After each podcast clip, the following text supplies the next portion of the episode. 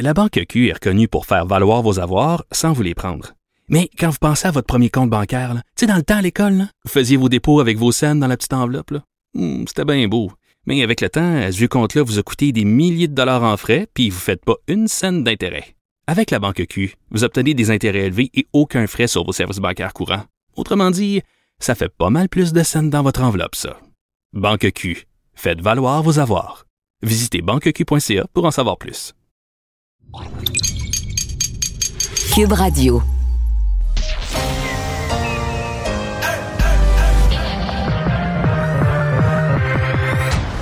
Deux, deux, deux, deux, deux, Deux animateurs cohérents, deux visions différentes. Une seule émission, pas comme les autres. Mario Dumont et Vincent Dessureau. Cube, Cube Radio. Bonjour tout le monde, bienvenue à l'émission. On va être ensemble pour les deux prochaines heures. Bonjour Vincent. Salut Mario. On se parle dans un instant, mais tout de suite, dans les prochaines secondes, on va se joindre à l'équipe de 100% Nouvelles à LCN. Alors, retrouver à 15h30 notre collègue Mario Dumont. Salut Mario. Bonjour. À la hausse euh, du nombre de cas en l'espace de 24 heures, 187 aujourd'hui. Ça faisait plusieurs semaines qu'on n'avait pas vu ça. Et on a senti le premier ministre François Legault quand même un peu préoccupé, inquiet. On va l'écouter ensemble.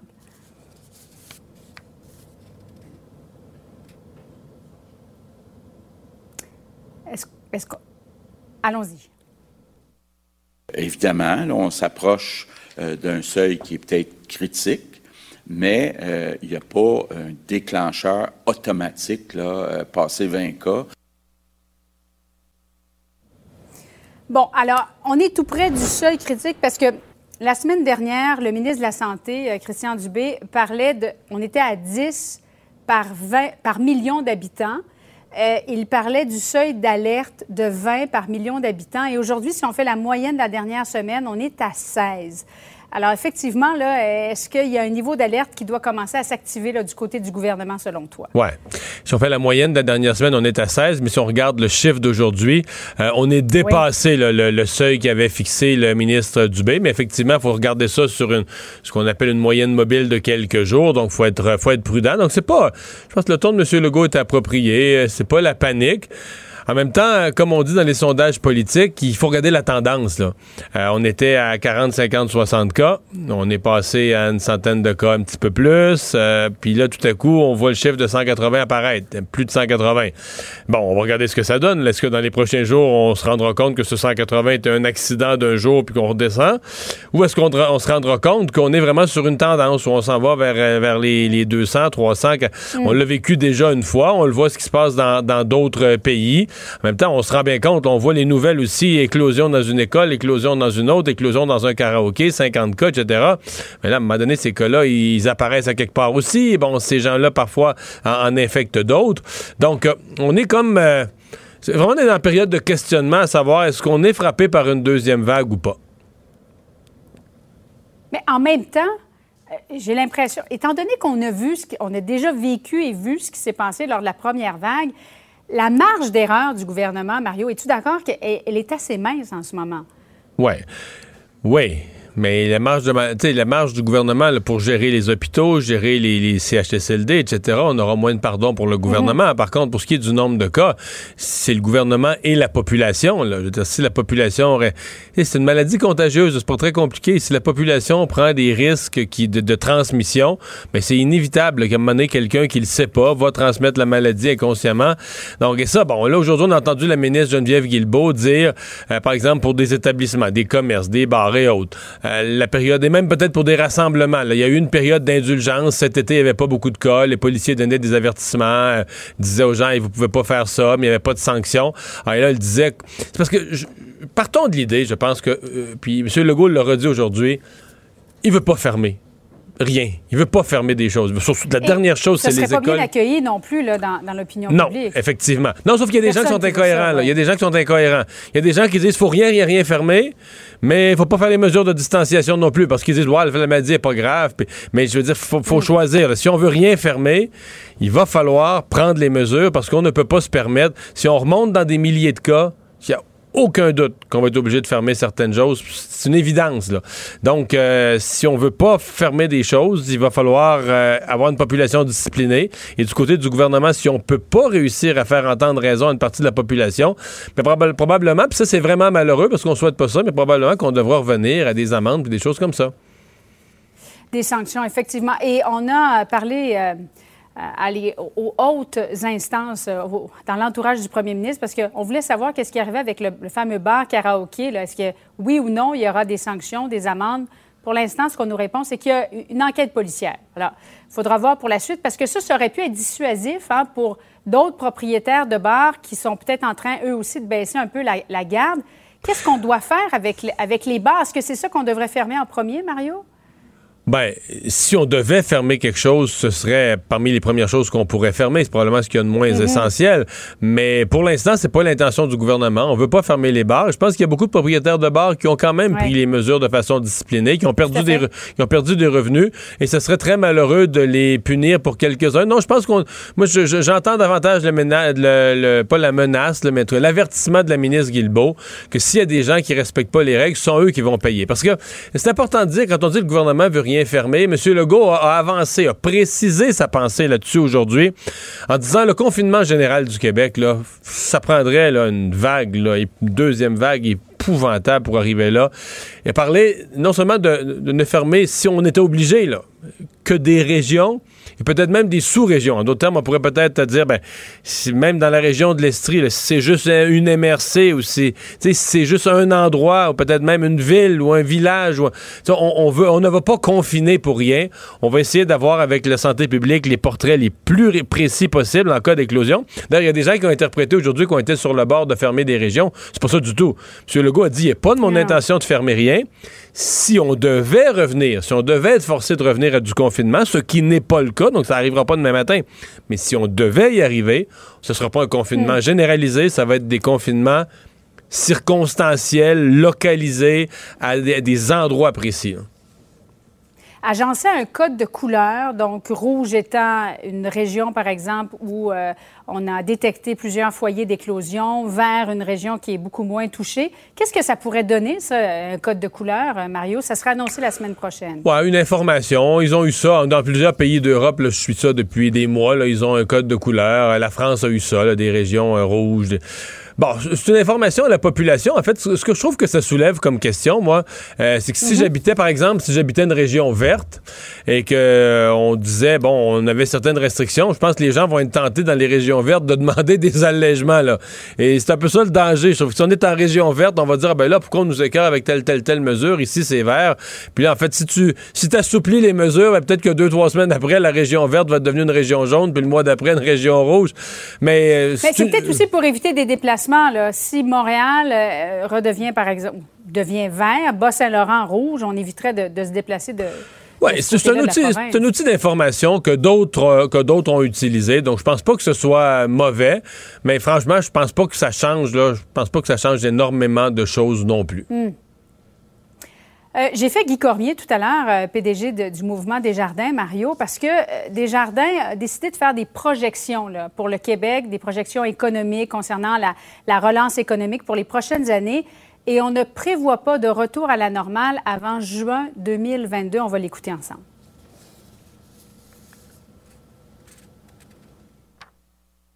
Il y a des secteurs d'activité, il y a des régions au Québec qui sont déjà en train d'être en reprise. On peut penser au secteur minier, on peut penser à la BTB, on peut penser à la Côte-Nord. Il y a des endroits qui vont reprendre plus rapidement. 2021, on va voir une certaine reprise, mais il est clair qu'il y a certaines régions, on peut penser à des régions où c'est plus axé sur le tourisme, sur l'hébergement, sur le, le, divertissement. On peut penser au Bas-Saint-Laurent, à la Gaspésie. Est-ce qu'on va revoir les activités d'avant COVID, là? Ben, ce qu'on dit, c'est probablement que ça va être plus en 2022. 2021 euh, pourrait être une année positive, mais vraiment revenir en contexte de pré-COVID, on est plus en 2022 dans l'analyse de nos économistes. Mario, est-ce que c'est pessimiste, selon toi, comme projection, ou c'est réaliste? Non, ça me paraît réaliste. Je suis assez d'accord avec lui. Il y a des secteurs moins affectés par la COVID qui vont être revenus, mais que l'économie dans son ensemble revienne. Puis on pense, on pense entre autres, tu sais, le secteur du voyage, là, quand on le prend globalement, euh, des transports, de ce qui vient avec les transports, des retombées touristiques, le secteur du spectacle, etc. Il y a des secteurs où on se dit la retour à une véritable normale, des profits, de la rentabilité. Euh, oui, je pense qu'il faut, euh, il faut donner le temps. L'autre chose, c'est qu'on se rend compte, là, quand on a été frappé par la pandémie, on a espéré un vaccin vite. Là, à part les gens qui veulent euh, faire semblant d'avoir un vaccin pour aider Donald Trump, euh, les gens sérieux, la plupart vont dire, on va avoir un vaccin quoi, peut-être si tout va bien, quelque part à l'hiver, au printemps. Puis là, il y a une prise de conscience aussi que quand on aura un vaccin, comme nous au Canada, il y a bien de la critique qui dit, on ne s'est pas placé premier dans le fil d'attente. Il y a plusieurs pays qui sont devant nous. Donc, euh, la première journée, c'est pas tous les citoyens de la Terre qui vont être vaccinés. Là. Il y aura un ordre, même dans les pays, il y aura un ordre de priorité. On va vacciner le personnel de la santé. Là, ça va protéger le personnel de la santé, etc. Mais ça permettra pas à toute l'activité économique de reprendre de façon régulière. Donc, il y a comme une prise de conscience de dire, ouf, là, on espère le vaccin comme solution un peu... Euh, un peu miracle, parce qu'en bout de ligne, ce sera la seule véritable solution définitive, mais il faut donner le temps au temps. Donc, euh, oui, mais les pronostics de Desjardins, ça me paraît, euh, malheureusement, on voudrait tous que ça aille plus vite, mais ça me paraît assez réaliste. Oui, on s'y fait. Euh, Mario, avant le vaccin, il y aura l'Halloween en octobre prochain. Et là-dessus, on va aller retrouver André Ducharme parce que euh, le directeur de la santé publique, Horacio Arruda, qui a largué une petite bombe hier en disant ben pensez pas que vous allez passer l'Halloween comme les autres années. Là. Ça risque de, de se faire de façon virtuelle cette année. Et vraiment, Julie, les réactions sont nombreuses parce que personne ne peut concevoir un Halloween virtuel. Comment passer de porte à porte de façon virtuelle, revenir à la maison avec des bonbons aussi, avec des sacs pleins de bonbons? Donc, de toute évidence, de façon virtuelle, ça semble pas être une solution très, très populaire. On a posé la question à des gens et les avis sont partagés, mais pour bien des gens, la fête de l'Halloween, c'est important pour les enfants. Les, les enfants ont besoin de, de normal en ce moment. On écoute quelques commentaires. J'ai une fils de 13 ans et je sais que pour lui, quand même, euh, manquer l'école, euh, les parcs, tout ça, ça l'a vraiment affecté émotionnellement.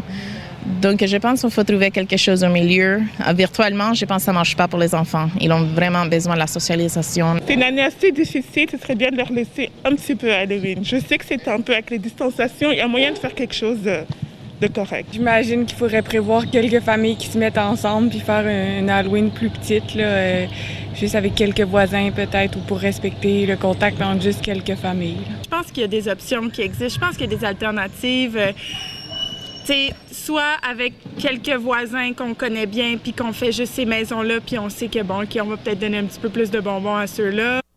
Mais Mario, est-ce qu'on a raison de s'attarder autant sur l'Halloween cette année en temps de pandémie?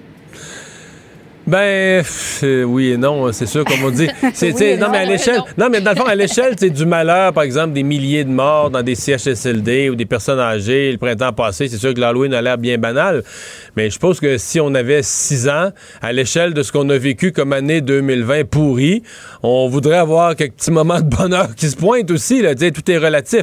Ceci dit, ce matin, euh, bon, j'ai entendu ça du docteur Arruda hier. Je recevais un, un microbiologiste qui lui était moins pessimiste, qui en regardant là, tous les, les, les, les risques disait, ben, d'abord, c'est sûr qu'il faut pas, ça peut pas être tous les enfants de la rue qui passent ensemble, parce qu'eux ils sont pas dans la même bulle, mais des enfants d'une même classe ou entre frères et sœurs ou à la limite seuls qui passeraient. Là après ça, t'as la question des bonbons eux-mêmes. On tient la chaudière, quelqu'un met les bonbons, se touche pas. Idéalement, il faudrait que les personnes dans les maisons aillent sur le balcon pour pas que les enfants rentrent, gardent le masque, euh, déposent quelque chose. Et là, à la fin de la journée, les parents prennent la, prennent la grosse citrouille, prennent la chaudière. Et là, il faudrait pas toucher tout de suite là, au plastique ou au carton des, bonbons ou des petits chocolats. faudrait mettre ça en quarantaine, mettons, pendant 48, 72 heures pour être sûr qu'il n'y a plus de traces. Mais c'est peut-être mieux que pas passer l'Halloween du tout. Donc, c'est pour ça qu'il y a plusieurs parents qui disaient, des, mamans avec une certaine sagesse, qui disaient, doit bien avoir une façon. Moi, si vous me demandez aujourd'hui, je suis plus de ce côté-là des choses. En même temps, on revient à notre sujet précédent. Si on est dans Oui. le genre d'épidémiologie qu'on a aujourd'hui, bon, 180 cas, 120, 210, ça, raisonnable, des, pas, bon, euh, je pense tout ce que je viens de dire, à mon avis, se tient. On pourrait passer l'Halloween. C'est sûr que si on l'échappe, puis dans des régions, les nombres de cas, puis on est reparti en pleine pandémie, ben, c'est certain que c'est le genre d'activité qu'on va regarder, puis on va dire c'est vraiment pas essentiel.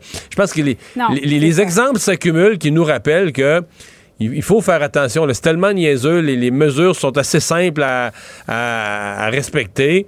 Et il y a une multitude de bénéfices. C'est étonnant, là, porter le masque et tout ça, mais il y a une multitude de bénéfices et de choses qui deviennent possibles tant que la pandémie est sous contrôle puis que le nombre de cas est limité. De vivre le plus normalement possible. Alors, je pense qu'on peut passer l'Halloween cette année euh, autrement. Passer, je voulais dire, sauter l'Halloween. Et euh, pensons à l'Halloween de l'année prochaine. Merci beaucoup, Mario. Salut.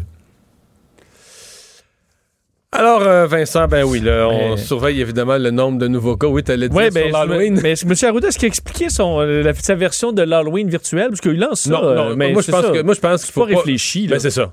Je pense qu'on on a beaucoup trop euh, décortiqué sa réponse d'hier, alors que là, on est le 2. Hier, on est le 2 septembre. Oui. Lui, il a 1700 dossiers sur son bureau, toutes sortes de demandes. Mais pourquoi il s'avance? Il des devrait pas répondre. Ben, dire, pas- ouais. On n'est pas rendu là à parler de l'Halloween. Mais je pense que c'est pas Plutôt son dire, est-ce que ça devrait être virtuel? Mais c'est ça, mais c'est pas son je pense que c'est un mais- placoteux. euh, tu sais, il aime ça. Mais il peut travailler là-dessus. Je veux dire, ça fait combien de fois depuis des mois qu'à chaque fois on part parce qu'il a dit quelque chose, puis c'est directeur national de la C'est santé quoi déjà publique. le monologue de, de... c'est-tu Patrick Huard, là? Oui, Oui, mais, ben, c'est- écoute, euh, oui, ça me revient, mais c'est c'est que c'est arrivé quand même. disait quand t'arrêtes ta femme? Femme euh, femme Mais c'est parce que c'est arrivé quand même souvent qu'on et là on peut pas dire ben là vous prenez n'importe quoi que je dis vous montez ça en épingle c'est le directeur de la, national de la santé publique quand il dit quelque chose c'est sûr qu'on va devoir l'analyser c'est lui qui va prendre la Ouais, en même décision temps, je comprends, mais en même temps, mais un Halloween virtuel, il a pêché ça où? Comment tu vas aller sur Internet, puis je vais aller sur Messenger, euh, ma voisine m'envoie- va m'envoyer un, un emoji de, de, de citrouille? Ou, je, je veux dire, que- pourquoi tu lances ça? C'est inutile, là, ça nous dit, on c'est- n'est pas encore, ça non, va mais, dépa- euh, Je comprends très, très bien ce que tu dis, mais en même temps, je me dis, comme média, des fois, peut-être qu'on capote aussi. qu'on pose une, une question est posée sur l'Halloween au docteur Arruda, qui visiblement n'a pas pensé, au 2 septembre, n'a pas pensé à ce qu'on allait faire le 31 tu octobre. réponds pas. Non, tu dis, j'ai pas pensé à ça, puis euh, on, on, pensera à ça. à Noël, ça pourrait être sur Internet, là, on va en reparler. Ben non, mais tu dis. Non, mais j'entendais des gens dire Ouais, mais là, faut y penser parce que là, il y a des parents qui commencent à acheter leurs bonbons là, début septembre. Ben.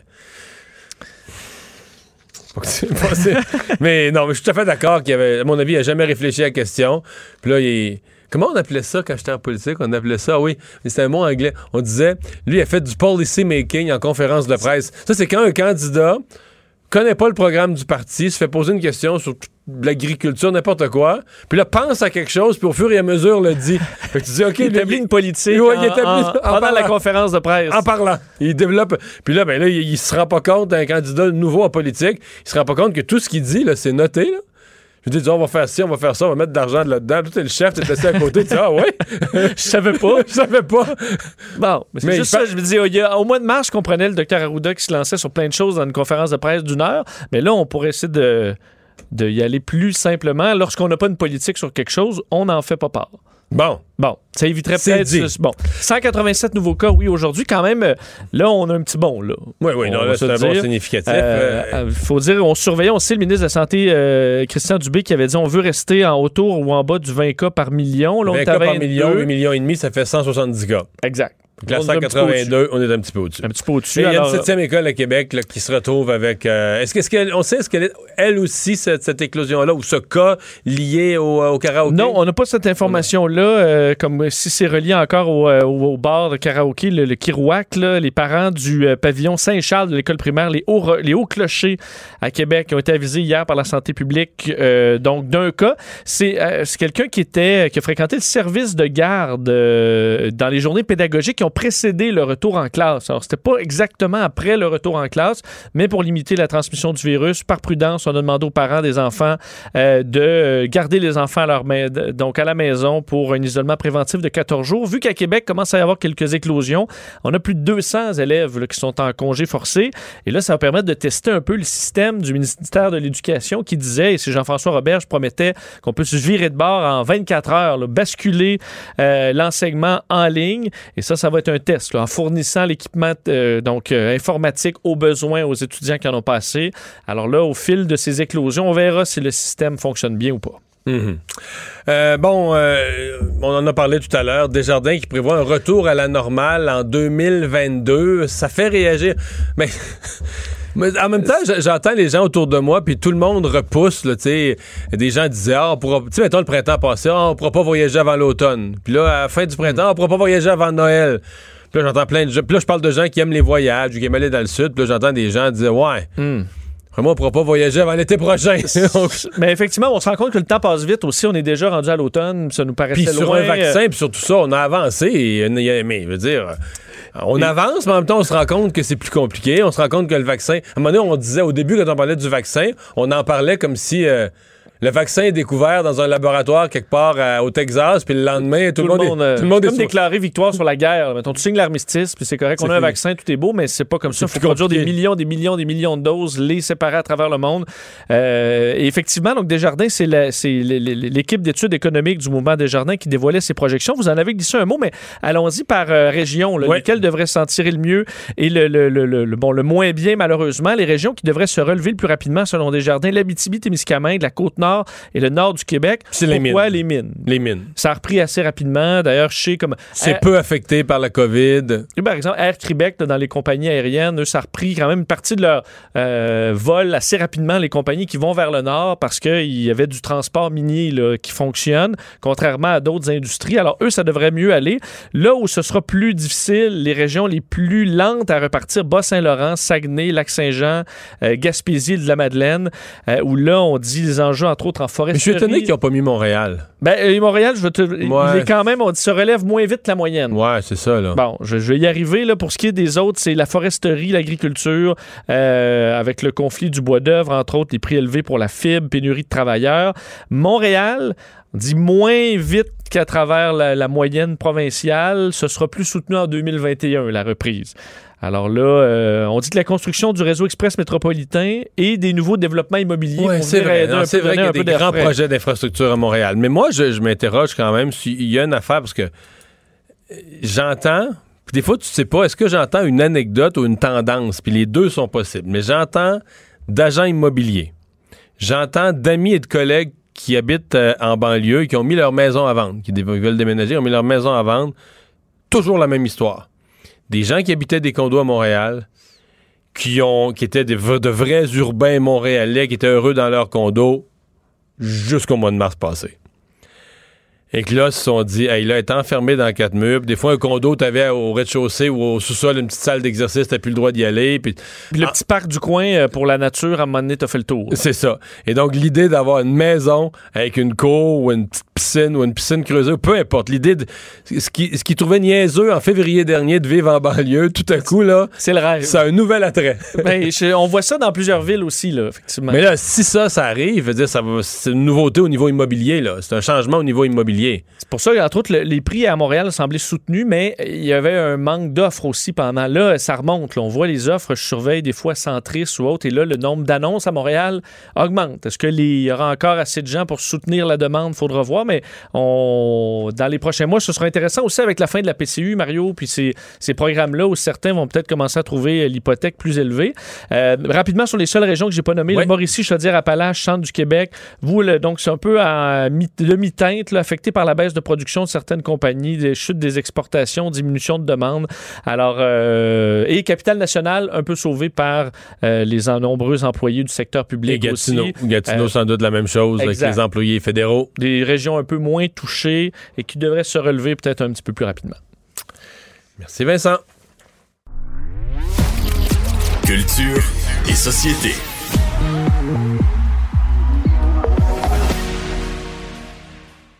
Bonjour, Anaïs. Bonjour. Qui entre en studio à la course. au téléphone.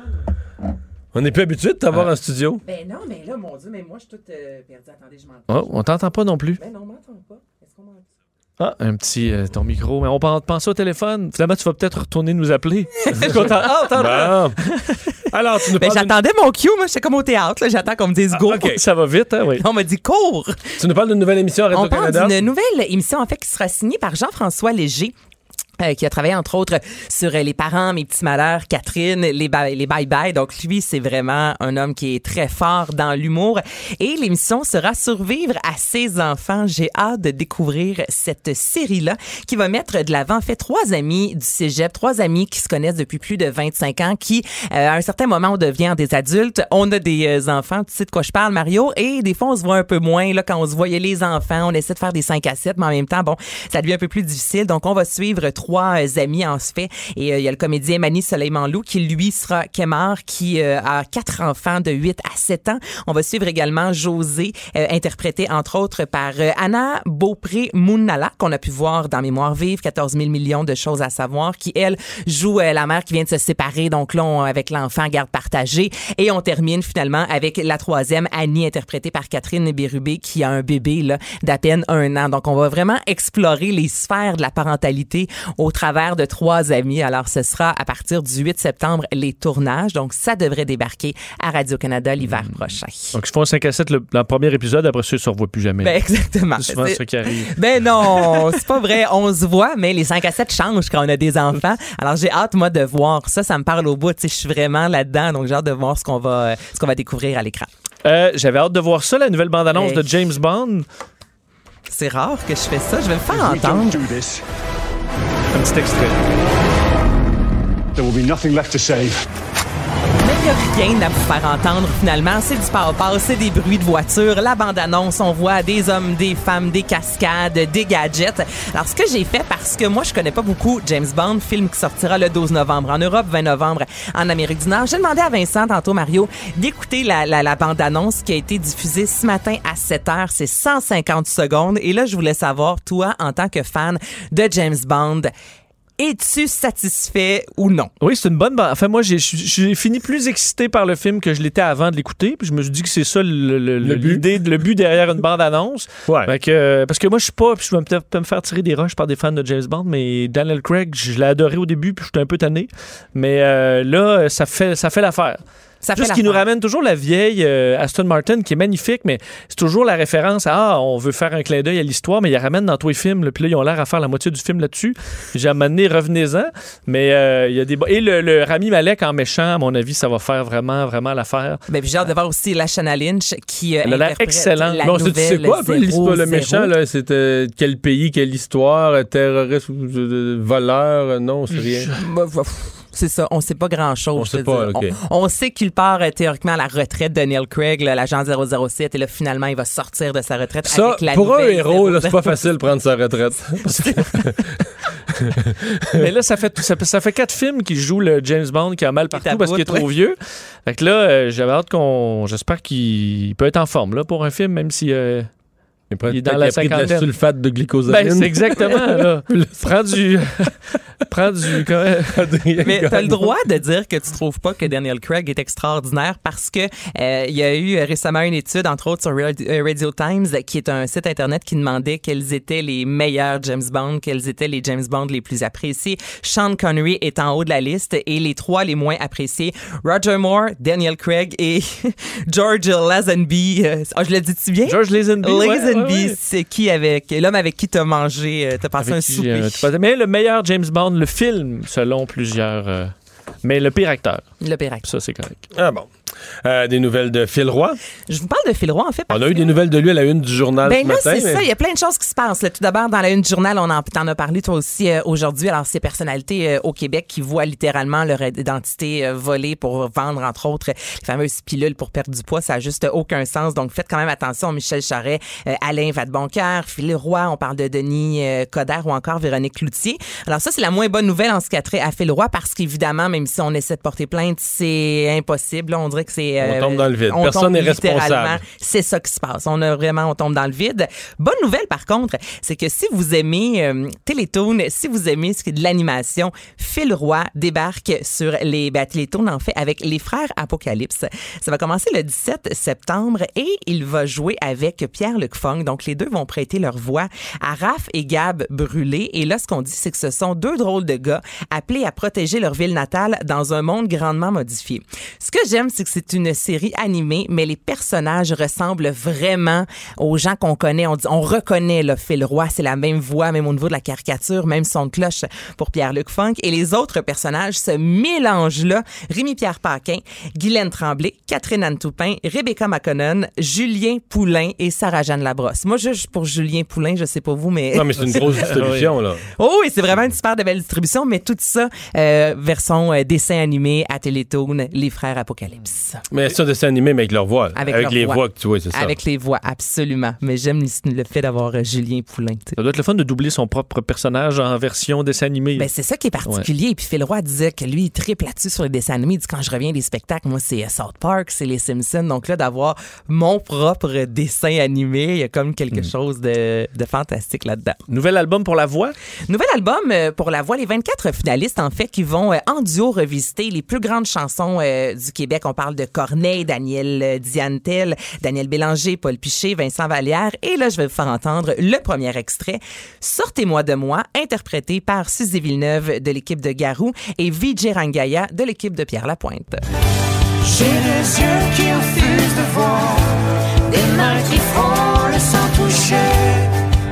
Sortez-moi de moi.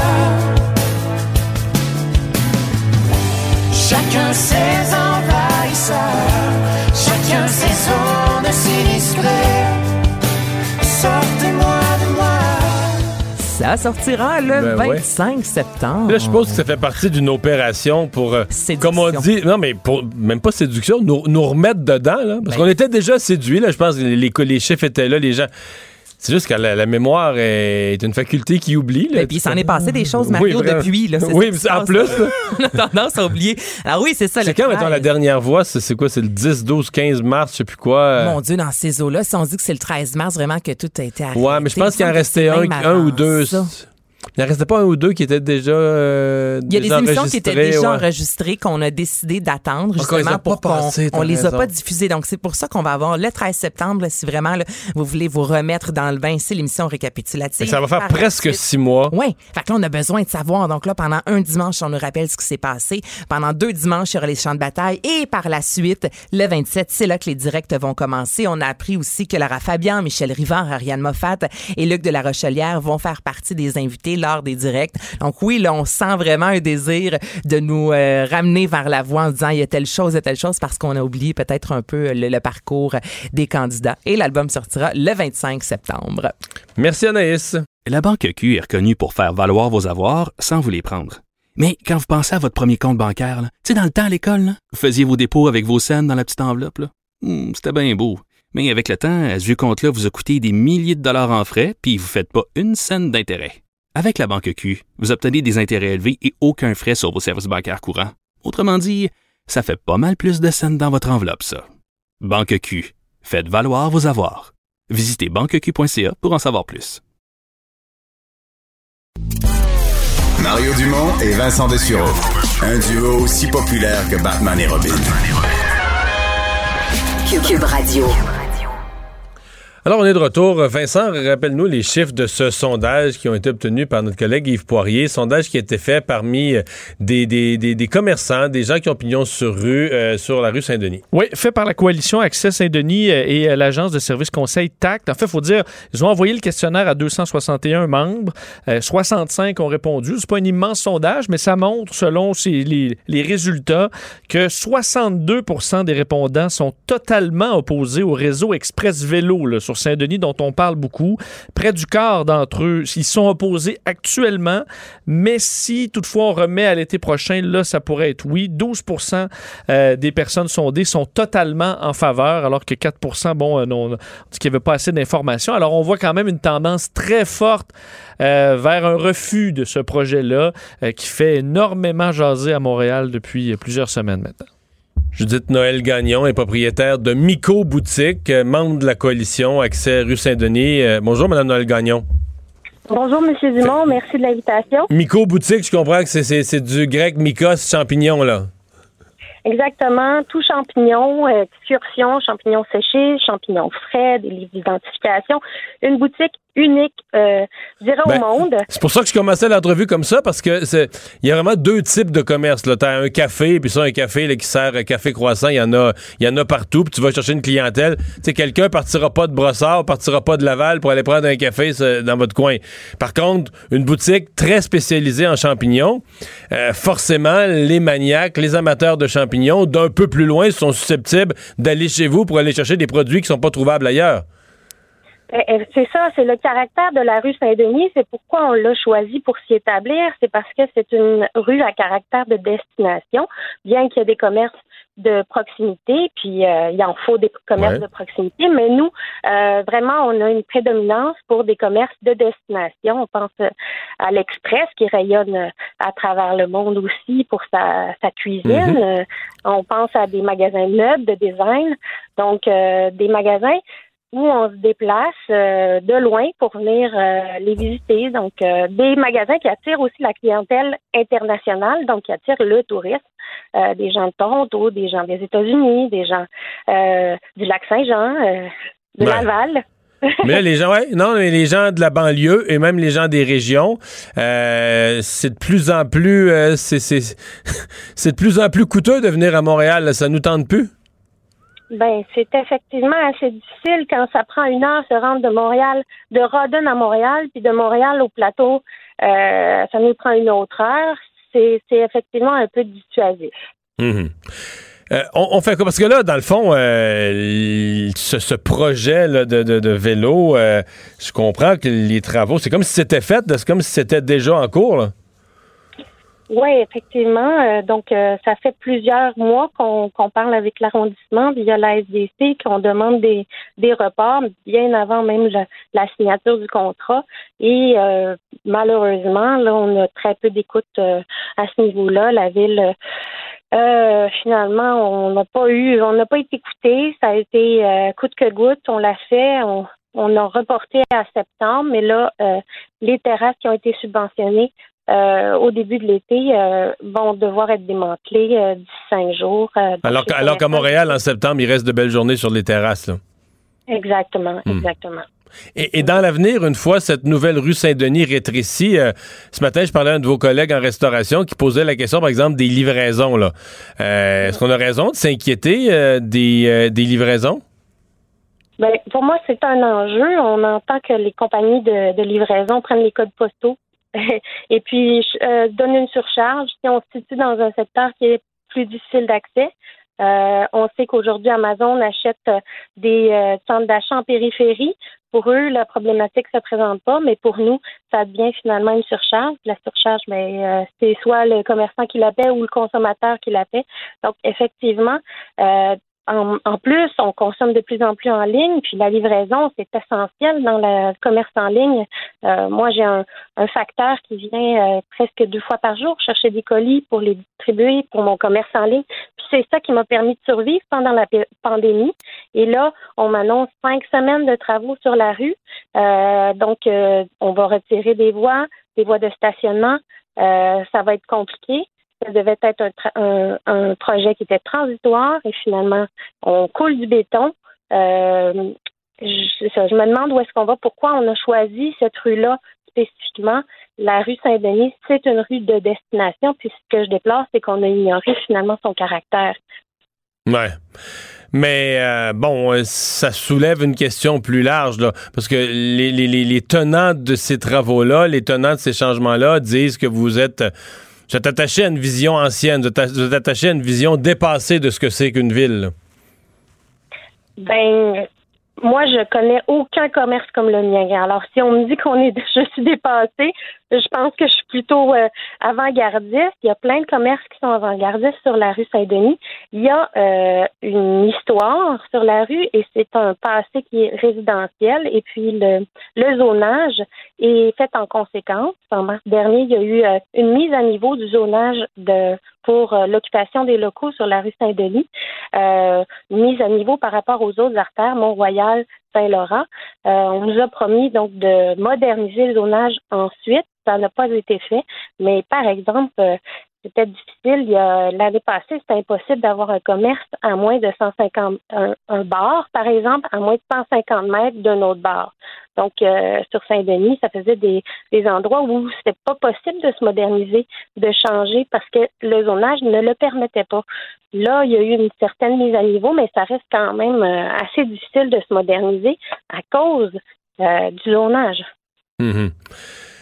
Euh, J'entends des gens dire, oui, effectivement, les commerçants sont pas de bonne humeur, les automobilistes sont pas de bonne humeur, mais euh, dans un secteur comme le plateau, dans certains secteurs de Montréal, c'est ce que la majorité veut. La majorité est rendue très, très, très à gauche, veut plus d'automobiles, euh, c'est le vélo. euh, donc, euh, les commerçants, ben, s'ils crèvent, tant pis, on n'en veut pas. On veut des commerces de proximité, on veut plus de monde, on veut plus, on veut plus le monde des banlieues. On veut, on veut vivre dans notre quartier, tranquille, entre nous, en vélo. Vous, croyez ça? Est-ce que vous sentez que vous êtes, vous criez à l'aide, mais en même temps que vous êtes devenu minoritaire? Moi, je veux pas rentrer dans la polarisation du débat euh, vélo contre automobile parce que j'y crois pas. Je suis automo- automobiliste, je suis commerçante, je suis cycliste, je suis maman aussi. Donc, je sais que j'ai des besoins des fois de me déplacer en auto parce que j'ai Ouais. physiquement impossible pour moi de mettre mes paquets sur mon vélo. Euh, par contre, j'encourage les gens à se déplacer. Euh, le- les, les transports euh, actifs, je- j'encourage les, les gens à les utiliser. J'encourage les gens à utiliser leur vélo, bien entendu. Et euh, je pense Mais ça, c'était- mais ça, c'est l'ancienne approche. là. Ouais, mais ça, c'est l'ancienne approche, celle de la, celle de la cohabitation entre les deux. On n'est plus là-dedans, là. On est vraiment dans la, la domination du vélo. Puis, un peu comme l'avait dit Luc Ferrandez, avait dit les automobilistes, il faut leur gâcher la vie de toutes les manières possibles pour qu'ils abandonnent leur auto. Mais c'est ça, ça, ça pour moi, ça, ça ne marche pas. Il faut que ce soit accessible, puis éventuellement, il va y avoir une transition vers des automobiles électriques, euh, donc euh, avec qui ont une, très, une faible empreinte carbone, euh, qui ont euh, qui sont moins pollueuses. Alors, si on, on empêche les gens de circuler, finalement, on pénalise peut-être euh, les, les commerces, euh, évidemment. Ça, c'est certain.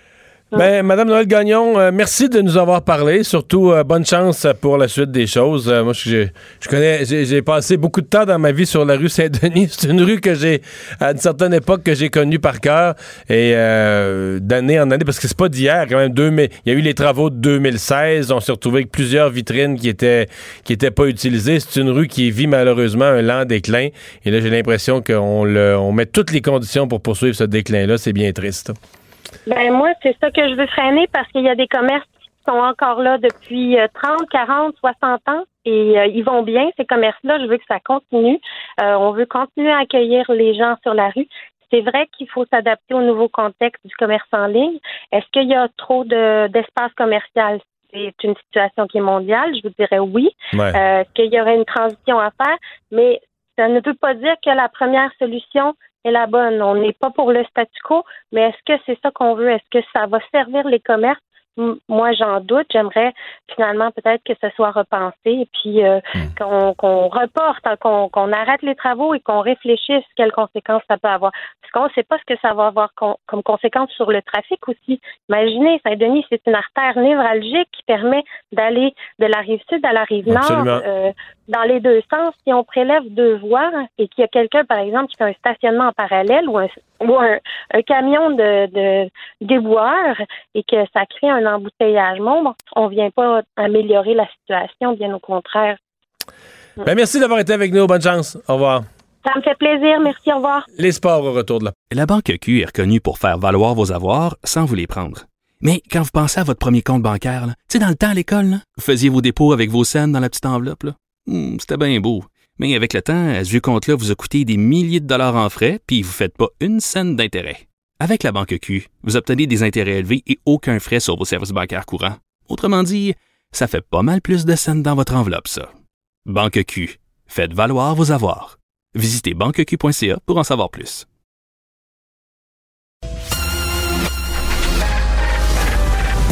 Mario Dumont et Vincent Dessureau. Des propos crédibles, avec des fois un brin de sarcasme. Ben, quand les nouvelles sont moins crédibles. Mario Dumont et Vincent Dessureau. Cube Radio. Alors, c'est l'heure de parler sport. Euh, bonjour, Jean-François. Salut, messieurs. Alors, euh, tu nous parles du US Open, là, et pas mal de, de- de Canadiens?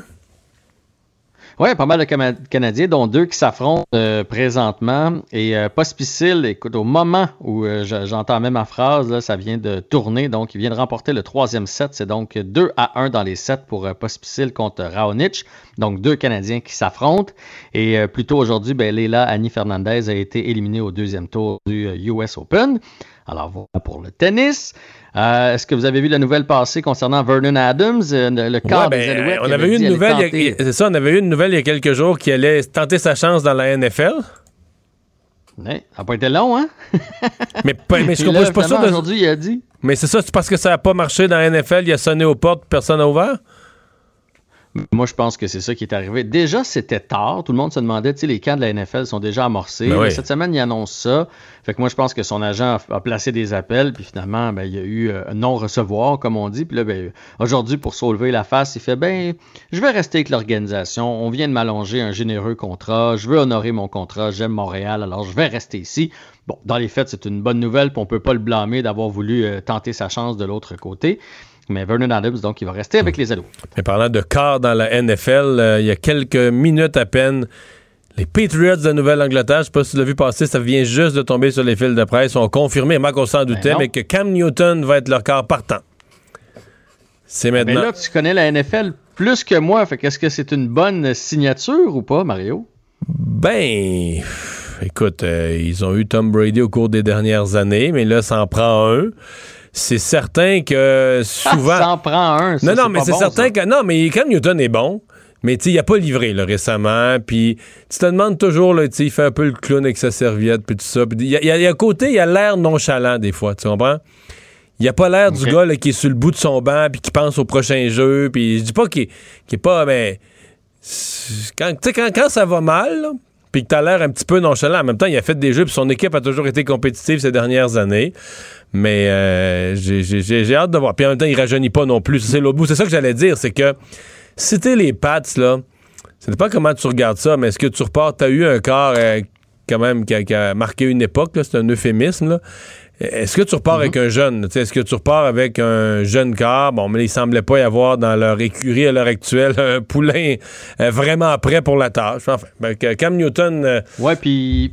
Puis de lancer un jeune, parce que Cam Newton, on s'entend, il va être comparé à Tom Brady, puis il est assuré de perdre. Oui. il- Fait il que là, t'étais mieux de là. mettre Cam Newton, si les- tu mets un jeune, si tu mets un jeune, il est assuré de perdre, c'est peut-être pas un cadeau à y faire. Ouais, c'est façon- comme quand tu as quitté la DQ. Ça se remplaçait pas. Partez donc les violons, là. bon, des joueurs des Browns. En fait, après l'élimination des Browns, les questions s'est posées. là. Qui revient, qui revient pas? Est-ce que, Chara- euh, est-ce que Zeno Chara prend sa retraite? Il voudrait jouer une 23e saison. Ah il oui? dit qu'il est encore capable, qu'il se sent encore en forme. Donc, lui, il voudrait revenir. C'est ce qu'il a dit. Bon, après ça, ça va être quoi son rôle? Est-ce que les Mais Browns si, vont si les Browns le libéraient, ouais. si les Browns le libéraient, est-ce que tu penses qu'une équipe signerait Chara à 43, 44 ans?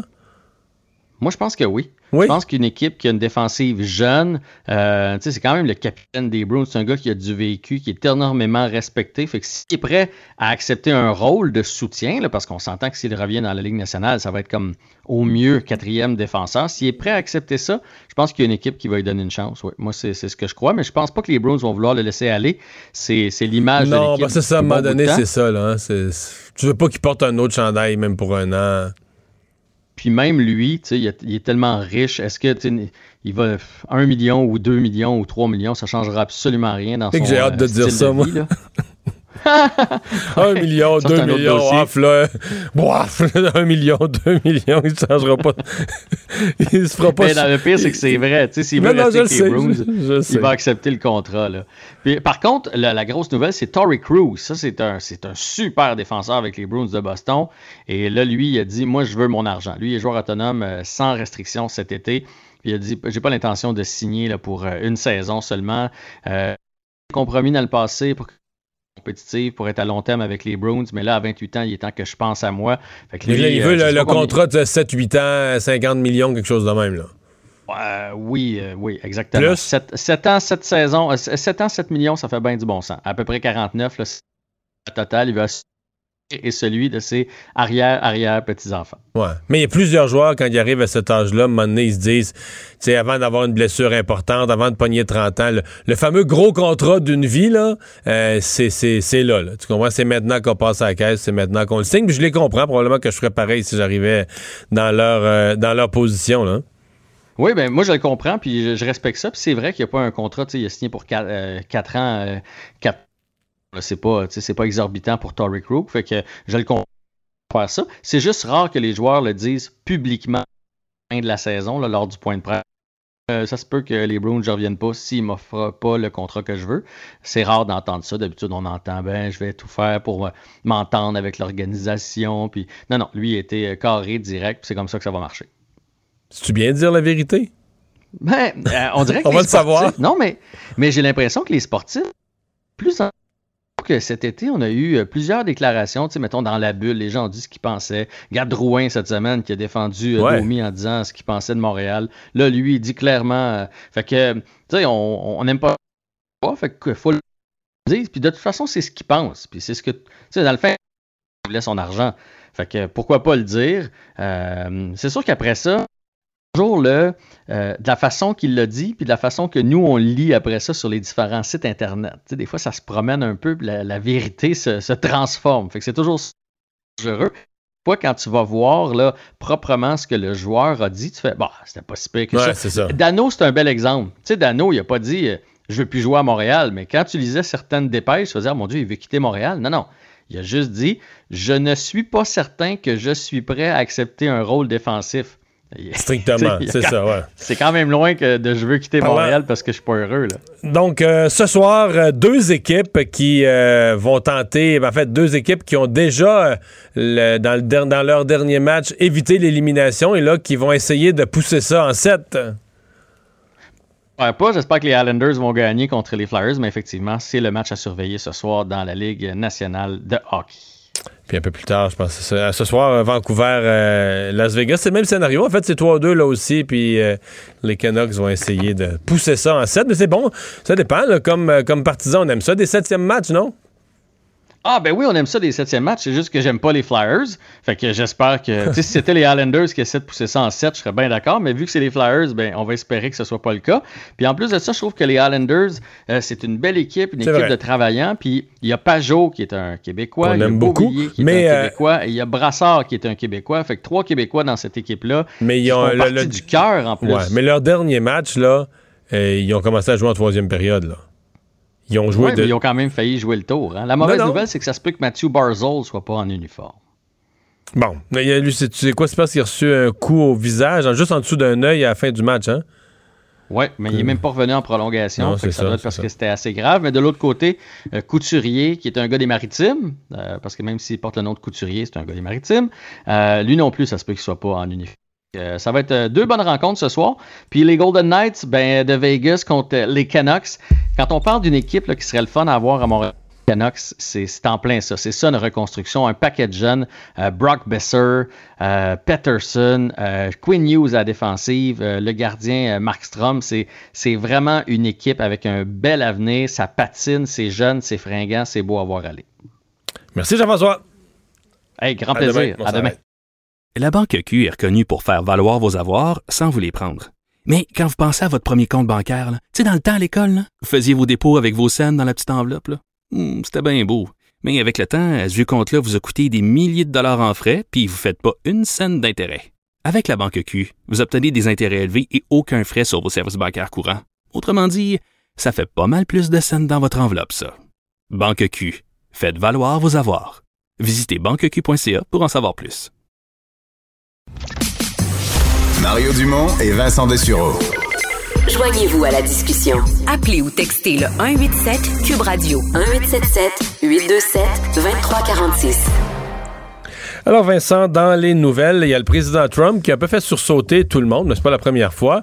Mais là, cette fois-ci, en ouvrant la porte ou en suggérant aux gens, bon, il le fait dans le cadre de ce que lui présente comme un exercice, mais il suggère quand même aux gens de faire une manœuvre électorale frauduleuse. Oui, euh, alors qu'il parlait du. Il était interrogé sur le système en place en Caroline du Nord, qui est un des États quand même importants pour le 3 novembre, un État clé. Euh, on sait que Donald Trump est pas un. Bon, on fait critique le vote par correspondance, donc le vote par le courrier, par la poste, euh, comme étant vraiment un risque là, que euh, on se retrouve avec une élection complètement frauduleuse.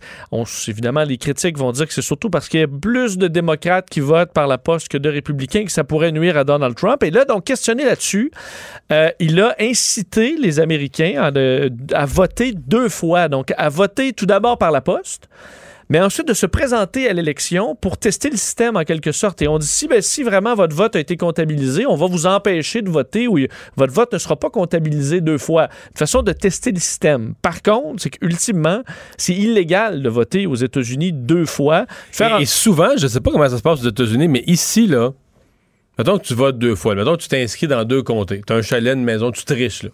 Tu t'inscris dans deux comtés. C'est très peu probable qu'on t'empêche de le faire. Tu vois, le jour du vote, c'est très peu probable qu'on réussisse à te prendre. C'est après qu'on risque de s'en rendre compte. Et là, on va t'enlever ton droit de vote, on va te punir. là. tu comprends? Tu vas payer une amende énorme. Oh, et des sanctions extrêmement sévères, des amendes considérables. Tu vas perdre ton droit de vote. Tu, vois, tu vas passer devant les tribunaux, tu vas, tu vas y goûter. Mais après, c'est-à-dire que comme c'est difficile à attraper avant, mais que c'est plus facile, beaucoup plus facile à constater après, on met une pénalité très sévère en disant le citoyen va y penser à deux fois. Je connais pas le système américain, encore moins celui de la Caroline du Nord, mais c'est basé sur le fait que la moyenne des citoyens feront pas ça, puis un, parce que, parce que ça se fait pas, puis deux, parce qu'ils vont avoir peur de la conséquence. Là. Oui, et là, si, sauf que si ça se, re- ça se fait de façon importante, c'est encore plus dur à, à gérer. là. Euh, si beaucoup d'Américains commencent à faire ça parce que Donald Trump le demande, ça peut être assez difficile. Alors, il a été critiqué de toutes parts. Je vais te faire entendre un petit extrait de Donald Trump. Là, il était sur le point de décoller, donc il y a beaucoup de bruit, mais pour faire euh, entendre ce que le président disait. You can't let them take your vote away. These people are playing dirty politics. Dirty politics. So if you have an absentee ballot, or as I call it, a solicited ballot, you send it in. But I would check it in any event. I would go and follow it and go vote. And everybody here wants to vote. Alors, de suivre vraiment son vote par la poste et ensuite d'aller voter euh, donc euh, physiquement, euh, donc ce qui est illégal. Alors, évidemment, beaucoup de critiques. Il a ten- tenté de se- s'expliquer un peu sur les réseaux sociaux. Je pense qu'il s'est senti peut-être un peu ébranlé là-dessus là, dans Mais les c'est parce que dernières c'est assez grave là, pour un, tu sais, de, de défendre tes politiques, de vouloir obtenir des votes, c'est l'ordre des choses là, pour un, euh, c'est l'ordre des choses, c'est la normalité pour un- un- un candidat. D'attaquer le système électoral, euh, c'est déjà, parce que c'est ce qu'il fait depuis le début, d'attaquer que ton système électoral est pas bon. C'est déjà beaucoup plus corsé parce que là, tu viens que tu, tu discrédites la démocratie de ton propre pays. Ben, en plus, dé- t'es le président, t'es déjà l'élu. Tu discrédites la démocratie qui t'a élu. Mais là, t'en rajoutes une couche quand tu dis, ben là, regarde, hein, moi, je discrédite la démocratie qui m'a élu, puis tester le don, puis voter deux fois, commettre une manœuvre électorale frauduleuse pour voir s'ils vont s'en rendre compte. puis- Il faut dire, dans la Constitution américaine, puis Donald Trump, où il y en a beaucoup qui vont sortir pour les, le droit pour les armes ou euh, de liberté d'expression, mais celui qui revient le plus souvent, c'est le droit de vote. C'est vraiment très important dans la Constitution américaine, mais on dirait que celui-là, euh, ce droit-là, très important, on passe deuxième ces temps-ci. D'ailleurs, à la fois la directrice du bureau des élections de Caroline du Nord a dénoncé en disant que c'était illégal, et Bernie Sanders qui est ressorti pour dire que pendant des années, Donald Trump a menti sur les fraudes électorales et aujourd'hui, il commet un délit en votant deux fois, que c'est un autoritaire et qui devrait être vaincu. Alors, ça ne s'est pas passé inaperçu, cette sortie de Trump aujourd'hui. Joe Biden? Oui, mais que, euh, on disait hier, il va se rendre sur place euh, au Wisconsin. Euh, Ce qui, on l'a vu tout à l'heure, les images, là, il est débarqué là-bas. Oui, et euh, on l'a vu donc. euh, euh, enfin, on n'a pas assisté à cet entretien, mais évidemment, ce qui était le point principal de la journée, c'est qu'à la fois Joe Biden et Jill Biden, sa femme, euh, rencontraient la famille de Jacob Blake, cet Afro-Américain de 29 ans, là, touché par sept balles euh, par les, euh, les- la- la- l'arme à feu d'un policier au Wisconsin, à Kenosha. Ben, il les rencontrait. Donc, euh, les journalistes qui n'ont pas assisté à cette rencontre, c'était en mi-journée. Euh, on ne connaît pas exactement quelle a été la nature des discussions. Avait la présence d'un avocat de la famille, le père, les deux sœurs, un frère de Jacob Blake, sa mère qui assistait par téléphone. C'est que lui est hospitalisé, paralysé, des, des pieds à la taille maintenant. Et ensuite, euh, Joe Biden s'est rendu pour rencontrer des membres de la communauté, pour parler de bon des, des problématiques actuelles là-bas. On sait que Donald Trump s'y était rendu il y a deux jours. De son côté, le point était davantage de la loi et l'ordre. On sait son grand message. Il faudra voir ce qui va ressortir de ces deux voyages-là. Et Joe Biden, quand même une des premières fois là, qu'on le voit sur le terrain depuis le début de la campagne. D'ailleurs, je remarquais, parce que c'était monsieur euh, très prudent COVID, là, mais il débarquait de son avion. Première chose qu'il a fait, c'est serrer la main du premier monsieur qui était là, puis après ça, ajuster son masque avec ses mains. C'était pas Donc, parfait, là. Là-dessus, euh, il y a une Ouais. différence entre euh, pas sortir du tout, se cloîtrer, puis sortir, mais de la bonne façon en éliminant certains gestes plus à risque. Je pense qu'il y aura peut-être un rappel pour euh, l'ancien vice-président. Bon, Euh, il y a une autre vidéo parce que là, il- s'il est évidemment euh, à Kenosha, c'est parce qu'il y a eu, il y cet incident où des policiers ont tiré sur un noir. Mais là, c'est du côté de Washington. On a un autre euh, événement majeur. Cette fois-là, l'homme noir a perdu la vie. Oui, et c'est à Rochester, dans l'État de New York. Ça remonte au mois de mars dernier, le 23 mars, mais les images qui viennent d'être rendues publiques par la famille qui a obtenu les images des caméras portatives que les agents de police portent euh, à Rochester, euh, donc dans l'État de New York. Et ce qu'on y voit, c'est assez choquant. En fait, on voit Daniel Pruitt, qui est un homme, un Afro-Américain, qui, bon, après un appel d'urgence de son frère, parce que lui souffre de, différents troubles psychologiques, euh, les policiers arrivent sur place et retrouvent Daniel Pruitt qui est sur le, en pleine rue, en pleine nuit, tout nu, sous la pluie. Euh, L'homme de 41 ans est incohérent. Euh, les policiers vont lui placer parce qu'il crache un sac sur la tête anti-crachat. Ça existe. Les policiers du Québec utilisent ça aussi. S'il y a un détenu qui crache partout au même petit sac, euh, qui empêche les, les- crachats de se rendre, mais un policier va euh, lui mettre en quelque sorte les deux mains sur la capuche et alors qu'il demande, il dit qu'il a de la misère à respirer, qu'il veut qu'on lui retire le sac, ben, il va perdre connaissance, euh, se retrouver dans le coma et mourir une semaine plus tard. Euh, c'est un père de cinq enfants, euh, lui qui rendait visite à son frère. D'ailleurs, il y a eu, bon, l'Institut médico-légal conclut à un homicide en raison d'une asphyxie consécutive à une contrainte physique. Alors, c'est vraiment euh, les, résultats de l'autopsie. Et ben, ça fait bondir, entre autres, la mairesse de Rochester, qui est une afro-américaine qui s'est dit choquée. Le procureur de l'État de New York aussi. On fait enquête présentement, mais les policiers qui n'ont pas été suspendus depuis l'événement au du mois de mars. Alors, on trouve que ça traîne en longueur selon plusieurs. Ça fait plusieurs mois, là, c'est au mois de mars.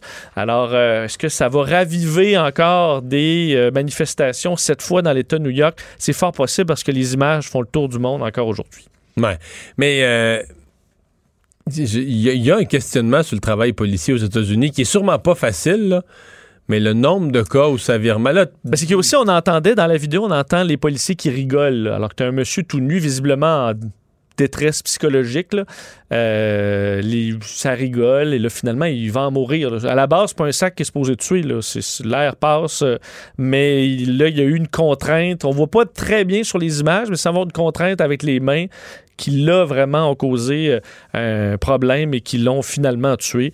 Alors, ça commence à s'accumuler, effectivement, les dossiers bizarres. Histoire d'horreur en Allemagne, drame euh, familial avec une mère. Ouais, on a vu également beaucoup de partages de cette histoire on- dont on sait très peu de choses encore, mais ce qu'on sait, c'est qu'une femme de 27 ans est soupçonnée en Allemagne d'avoir tué ses, en fait, cinq de ses six enfants avant de se jeter devant un train euh, dans le but de perdre la vie, ce qui n'est pas arrivé. Là. Elle, a, survécu, euh, un train régional à Düsseldorf en, Allemagne.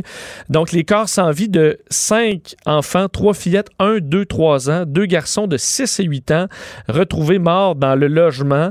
Euh, Il y a enquête, évidemment, large périmètre de sécurité. Ça ébranle les- les Allemands aujourd'hui. Donc, on ne connaît pas les motifs de cette femme-là, mais les policiers ont confirmé que la mère semblait vraiment être responsable de cette situation. Un sixième enfant âgé de 11 ans, lui a survécu. Elle l'a envoyé chez sa grand-mère. L'enfant, lui, est indemne. Pourquoi lui? Pourquoi pas les autres? C'est difficile de le dire présentement. Il y a enquête, mais il semble avoir un terrible drame familial qui ébranle l'Allemagne aujourd'hui. Des nouvelles euh, différentes. Il y a Facebook qui va bloquer, qui, va être- qui s'est comme donné une politique de publicité électorale, euh, compromis. Il y en a qui disaient on devrait carrément d'abord euh, bloquer tout ce qui est faux. Bon, là, Facebook disait c'est pas facile pour nous. Là, tu sais, la politique, c'est compliqué, pas facile Oui. pour nous de. Qu'est-ce qui est vrai, qu'est-ce qui est faux? C'est ça, de tout déterminer. Euh, là, par contre, on s'est donné une politique sur la publicité. Oui, parce qu'on sait en 2016, on a beaucoup critiqué Facebook pour avoir accepté une influence massive, là, euh, entre autres, euh, ben, orchestrée par la Russie, euh, bon, par d'autres regroupements pour inciter des gens à ne pas aller voter, par exemple. Euh, et euh, ben là, Mark Zuckerberg, il va un petit peu, fait, hausse le ton un peu face à tout ça, veut être plus solide en prévision des prochaines élections. Qu'il le, il le disait, le Mark Zuckerberg, cette élection ne sera pas une élection habituelle. Nous avons tous la responsabilité de protéger notre démocratie. Euh, on s'inquiète entre autres de troubles sociaux si un parti euh, déclare victoire alors qu'on n'a pas encore de victoire. Ce qui pourrait arriver même et prendre plusieurs jours s'il y a du vote euh, de façon importante par euh, la poste. Alors, euh, en attendant un résultat officiel, euh, on va supprimer les publications qui, en fait, où on va te donner un lien lorsqu'il y a une publication d'un parti qui déclare victoire, de quelqu'un qui, bon, qui dit qu'il a gagné. On va t'amener vers le chiffre officiel facilement. Et une semaine avant le vote, toutes les nouvelles publicités politiques seront bannies. Alors, on ne pourra pas arriver avec un lapin de son chapeau trois jours avant l'élection avec une publicité qui peut être mensongère dans le but de déstabiliser l'élection. Alors, une semaine avant, euh, les nouvelles publicités. Il y en aura d'autres, les anciennes vont pouvoir rouler, mais une nouvelle publicité, il n'y en aura plus une semaine d'avant dans l'objectif de protéger un peu c'est plus cette élection. Mais il me semble que. J'entends ça, puis il me semble que le lendemain de l'élection, on va encore. Peu importe le résultat, euh, Parce que même blâmer Facebook. C'est devenu euh, hier. euh, Hier, euh, Denise Bombardier ou avant hier parlait de- des réseaux sociaux comme des dépotoirs à ciel ouvert ou des égouts à ciel ouvert. Là. Ben, Ils sont pas capables de. Une fois que ça part ça part en couille, pardonne-moi l'expression, mais que ça devient vraiment partagé, ils sont pas capables. Ils sont pas assez vite pour euh, faire le ménage ou il y a peut-être pas l'intérêt de le faire non plus. Mais euh, c'est difficile. Quand tu as un mensonge qui commence à se. On voit avec la pandémie, là. Tu envoies des conneries sur Facebook tous les jours, des, euh, des, informations qui sont carrément fausses. Ça circule encore en masse. Alors, à quel point on sera content du travail de Facebook après le 3 novembre? Euh, on peut en douter. On verra. Une petite nouvelle d'aviation? Oui, je termine. Alors qu'on attend euh, les, les Air Force One, évidemment les deux, parce qu'il y a deux avions euh, 747 qui servent d'Air Force One, là, qui est la- le nom qu'on donne à l'appareil lorsque le président est à bord. Euh, on va devoir les remplacer. C'est déjà le contrat est le déjà président fait. Trump avait annulé l'ancien contrat pour un moins dispendieux. Là. Oui, bon, là, refait le contrat. On avait obstiné Boeing qui avait baissé un peu son prix. Là, on est en train de les modifier, les deux avions qui vont euh, remplacer. Mais on voit déjà la suite des choses et euh, la US Air Force vient de donner un contrat de 1 million de dollars à une compagnie qui s'appelle Exosonic, qui est en train de développer un appareil supersonique qui ressemble un peu au Concorde, mais qui a un bang sonique beaucoup moindre, là, dans le but de pouvoir voler au-dessus des villes sans, euh, évidemment, causer un boom qui va euh, réveiller euh, la ville entière. Alors, un contrat d'un million de dollars pour que d'ici deux ans, on arrive avec un prototype d'avion présidentiel supersonique. L'objectif, transporter le président. Supersonique presque- veut dire qu'on dépasse la vitesse du son. ben, presque Mach 2. Là. Alors, on parle de plus de 2000 km à l'heure. Euh, ce- qui permettra au président de se rendre un peu partout beaucoup plus rapidement. Par exemple, de Washington à la Floride. Euh, oui, à Mar-a-Lago. À Mar-a-Lago, Ben, je pense en que- une heure et quart. en une heure et quart. Évidemment, l'objectif, euh, quoi que souvent. L'objectif étant d'arriver à l'heure pour le tee-off. C'est. Ben là, je pense que M. Trump sera plus là, euh, rendu à l'arrivée de cet appareil. Non, parce que c'est quelques années, celle-là. Hein? Très long. En fait, le prototype, c'est dans deux ans. Ça va être un petit prototype avec un- un- une, euh, une visualisation virtuelle de l'appareil. Alors, on est très, très loin. S'il était commandé, là, ça serait quoi, 4, 5, 6 ans de plus? Minimum? Minimum. Alors, et aussi, il faut rendre ça. Faut- je veux dire, tu, tu peux pas mettre le président dans un prototype là, à peine testé. Là, ça va prendre des tests et des tests. Alors, on n'est vraiment pas prêt de voir ça. D'ailleurs, on voit avec le budget, c'est un million de dollars. Là. Alors, c'est un essai, mais peut-être que d'ici 10, 20 ans, on pourrait voir le président des États-Unis se promener dans un Air Force One beaucoup, beaucoup plus rapide. Peut-être que ce sera Baron Trump, le fils. Après Ivanka, ce sera Bra- euh. Barron, le troisième du nom, peut-être. Mario Dumont et Vincent Dessureau. Joignez-vous à la discussion. Appelez ou textez le 187 Cube Radio 1877 827 2346. Depuis quelques jours, euh, des gens avaient dit que ce serait souhaitable de pouvoir bien compiler euh, les, euh, les cas et ou les éclosions, là, quand il y a plus de cas, dans les écoles, de pouvoir les compiler par région, d'avoir des, des données pour voir c'est quoi le portrait de la présence de la COVID euh, dans le milieu scolaire. Euh, le, le- le gouvernement, le ministère de l'Éducation et la Santé n'avaient pas fait le travail. Euh, là, on a annoncé qu'on allait finalement s'y mettre, mais euh, il y a un parent, il y a un père de famille qui avait pris les devants. Olivier Drouin, créateur du site covidécolequebec.org, est avec nous. Bonjour. Bonjour. Et com- comment vous avez pris cette décision-là? Vous avez deviné que le gouvernement ne ferait pas le travail? Ben oui, ben, je ne suis pas devin, mais j'avais euh, surtout observé le retour à l'école en mai euh, à l'extérieur de Montréal et à ce moment-là, il n'y avait aucune information de disponible sur l'éclosion ou les cas possibles dans les écoles ou services de garde, où ça rentrait en- au compte-goutte dans certains médias. L'information n'était pas publiée ou transparente, donc euh, je voyais aucune information. Donc je me suis dit pour moi-même comme parent, pour envoyer mes deux adolescentes à l'école, c'est de- un type d'information qui, qui m'intéresserait à avoir et je suis sûr que d'autres parents au Québec et professeurs aussi. Qu'est-ce qui est euh, qu'est-ce qui a été votre source d'information là, pour euh, pouvoir euh, colliger des données?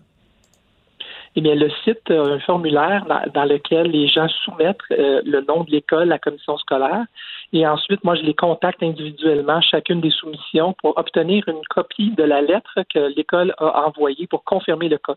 Donc, chacune des, chacun des cas est confirmé et validé avant d'être publié sur le site Web. OK. Euh, le- pour être allé sur votre site, là, on a l'impression quand même qu'il y en a un peu plus que même. Parce qu'il y en a un certain nombre qui ont fait l'actualité. On dit 7 dans la région de Québec, mais je regarde à Montréal, à Laval, euh, euh, il y en a pas mal plus que le nombre de manchettes qu'il y a eu, là.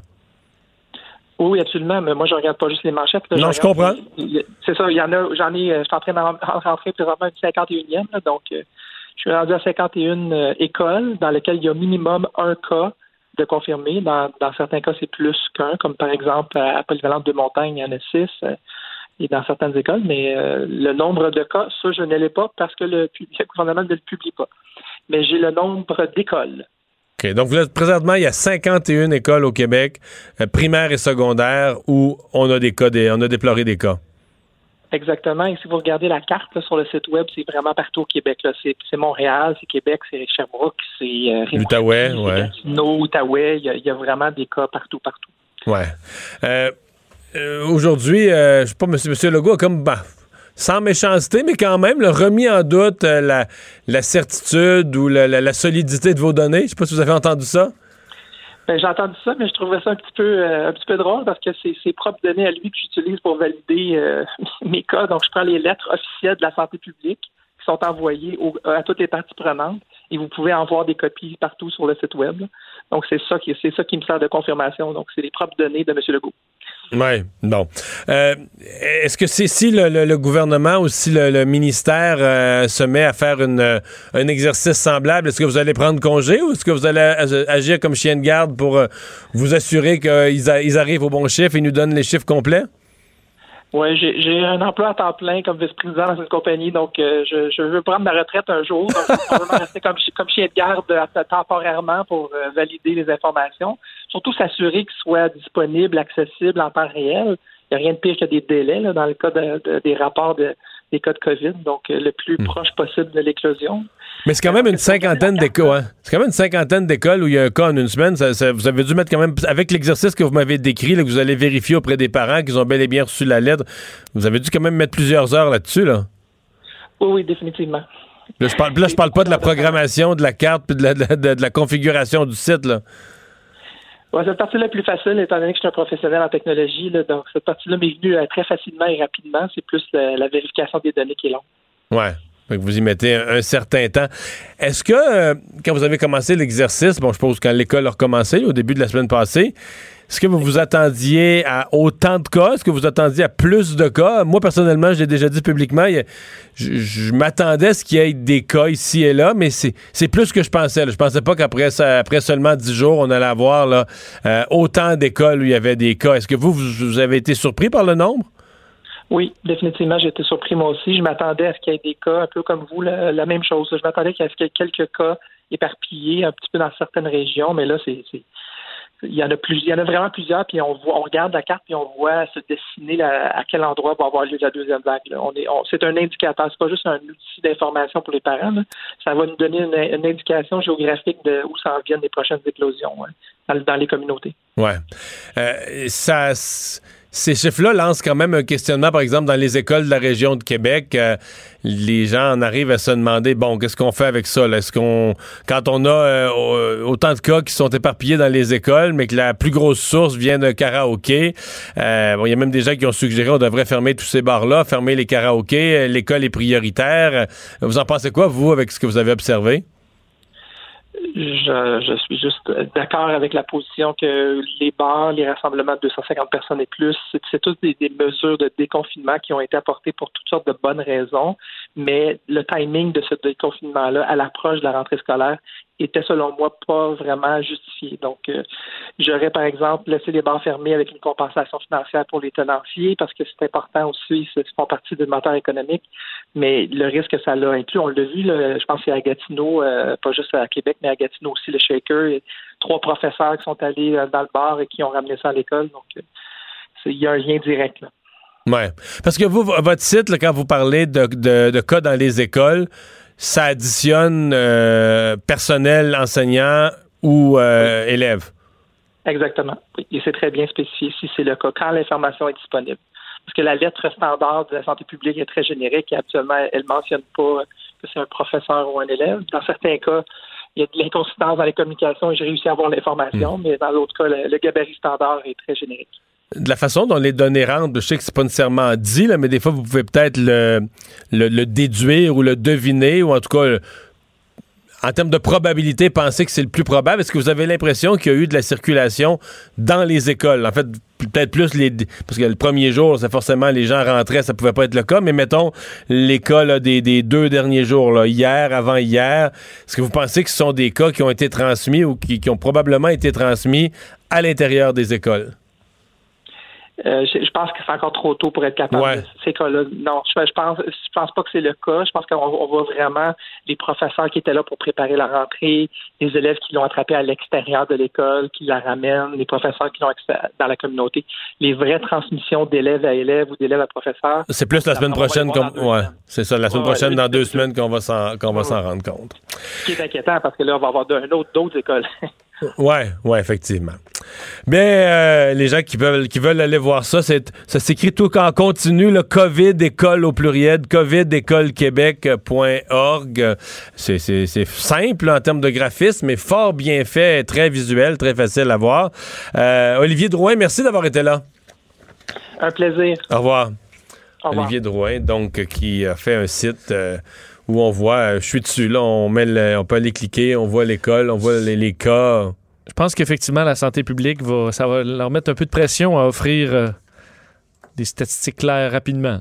Ouais. C'est à la fois un peu beau et un peu triste. Un peu beau qu'un citoyen mette de la pression sur le gouvernement mmh. par son efficacité, mais un peu triste qu'avec autant de ressources, autant de moyens, autant de fonctionnaires, euh, on a de la misère. On, est, on a besoin d'être poussé par un gars tout seul dans sa maison pour. Oui. C'est sûr, quand il y a une éclosion, les parents là, sont avisés eux-mêmes. Alors, ils n'ont pas à aller fréquenter un site à tous les jours pour voir si leur école est touchée, mais non, mais c'est bien d'avoir un portrait global. d'avoir un, un, portrait, très certainement. Euh, parlant de la COVID, il euh, y a les pharmaceutiques qui, qui sentent quand même cette inquiétude du public. Il y a des gens qui hésitent à se faire vacciner, qui ont peur que le vaccin soit porteur de risques. On veut rassurer. Oui, et aujourd'hui, la Fédération internationale de l'industrie du médicament, ça, Mario, le Big Pharma, là, oui, c'est euh, eux. Là. La, la grande conférence, c'est là. Et bon, avait lieu un point de presse avec les médias. Et euh, un des points majeurs où on voulait rassurer le public, c'est sur le fait qu'on ne va pas sauter d'étape dans la création d'un vaccin et que même si les gouvernements de plusieurs pays mettent une pression immense pour avoir un vaccin le plus rapidement possible, on pense entre autres aux États-Unis, là, on a vu la CDC, euh, le Centre des préventions et lutte contre les maladies, qui demandait urgemment de faire euh, tout le nécessaire pour être complètement opérationnel d'ici le 1er novembre 2020 pour un vaccin. Donald Trump, mais beaucoup souhaitent même un vaccin avant le 3 novembre, qui arrive très, très vite. Alors, euh, aujourd'hui, on a tenu à, à, bon, à mettre, le, mettre ça clair. Euh, on va respecter les normes euh, au complet. Le directeur général de Pfizer, là, je parlais de géant, dit nous, euh, bon, nous ne sacrifierons la sécurité sous aucun prétexte, même son de cloche du côté de Mais Merck. on comprend qu'un géant qui sacrifierait la sécurité, l'entreprise qui met un vaccin puis qui a un effet secondaire non voulu, même si ça peut être la fin de l'entreprise. C'est la fin. Même si l'entreprise vaut 20 milliards, 30 milliards de, de, de, de valeur d'actifs, 50 milliards, je veux dire, tu vas une poursuite, bon, c'est fini. là. Tu meurs, t'en meurs. L'entreprise. Donc, l'entreprise qui sort le vaccin risque de devenir extrêmement riche, mais joue son avenir. S'il y a le moindre hic avec le vaccin, même auprès, même auprès d'un sous-groupe de population, ou de- Oui, on pourrait comprendre mettre un petit start-up, de dire, bon, on va risquer, euh, mais une grande compagnie qui fait déjà des milliards, tu risques très gros, là. En, Tu y allant, tout. en sautant des, états, des étapes, tu risques effectivement tout. Ce que disait Albert Bourla, le, le directeur général de Pfizer, dit, je comprends le scepticisme face à la course effrénée au vaccin. La science est tellement politisée en ce moment, donc lui-même l'admet, là, que c'est très politisé la science présentement, ce qui ne devrait jamais l'être. Mais nous, de- de- nous demanderons jamais l'autorisation, quel que soit le vaccin, avant que nous sentions qu'il est sûr et efficace. D'ailleurs, euh, bon, on dit, on les presse, là, on veut faire un vaccin en 12-18 mois alors que ça prend normalement plus de 10 ans. Euh, dans ceux qui sont, parce que je parlais des compagnies, le Pfizer avec BioNTech, c'est des partenaires, ont fait euh, des essais concluants au, mois de juillet avec 45 personnes, donc c'est petit là. Et là, fin juillet, entré dans la phase 3, là, c'est 30 000 volontaires. Mais évidemment, la question, c'est les, euh, les, les- les effets secondaires à long terme, où là, ça, on n'aura pas un portrait très précis, là, parce qu'on fait ça sur, euh, sur un an. Et euh, Moderna aussi, la biotech américaine, qui est en phase 3 aussi, ont commencé des euh, essais à grande échelle. Alors, ça avance, mais on va prendre le temps qu'il faut. C'est ce que voulait dire les, le Big Pharma aujourd'hui. Bon. Tu sur la joke du Big Pharma, là, Oui.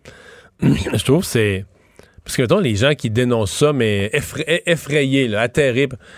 Mais je veux dire, ils ont une voiture, mettons. Mais ça, à la limite, c'est le big le car. big- oui, oui. C'est le big car, là. Je veux dire, tu sais, c'est.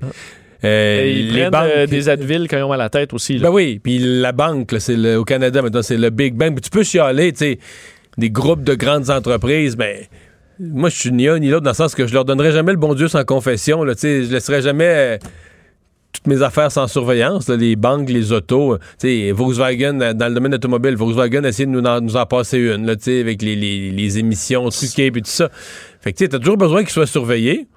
Mais en même temps, ces compagnies-là ne travaillent pas contre. De penser qu'ils travaillent contre le public, de dire, les compagnies automobiles essayent toutes de faire la meilleure auto, que tu vas t'asseoir dedans, tu vas être bien, le son de la radio est bon pour que tu en achètes, puis qu'une fois que tu l'as acheté, tu en rachètes une autre, pareil, de la même marque. Puis Je pense qu'on peut critiquer, c'est que souvent, ils vont mettre l'argent puis la recherche sur des, euh, des, euh, des maladies à long terme où tu vas prendre une médication euh, euh, pendant des années plutôt que rechercher, parce que ça coûte très cher, sur des maladies orphelines, des maladies plus Ouais, rares. c'est sûr. Parce que c'est une business.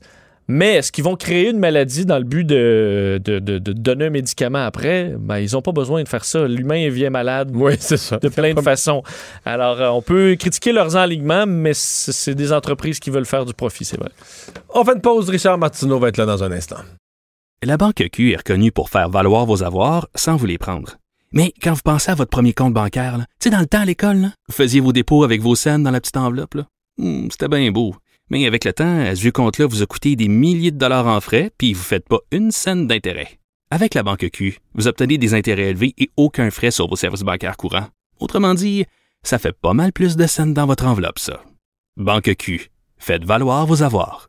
Visitez banqueq.ca pour en savoir plus. Le remède à la désinformation.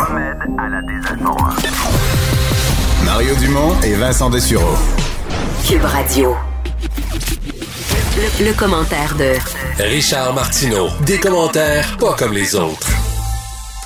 Hey, salut Richard. Est-ce qu'on Hey, donne, salut Mario. Est-ce qu'on donne raison aux gens qui utilisent des méthodes violentes?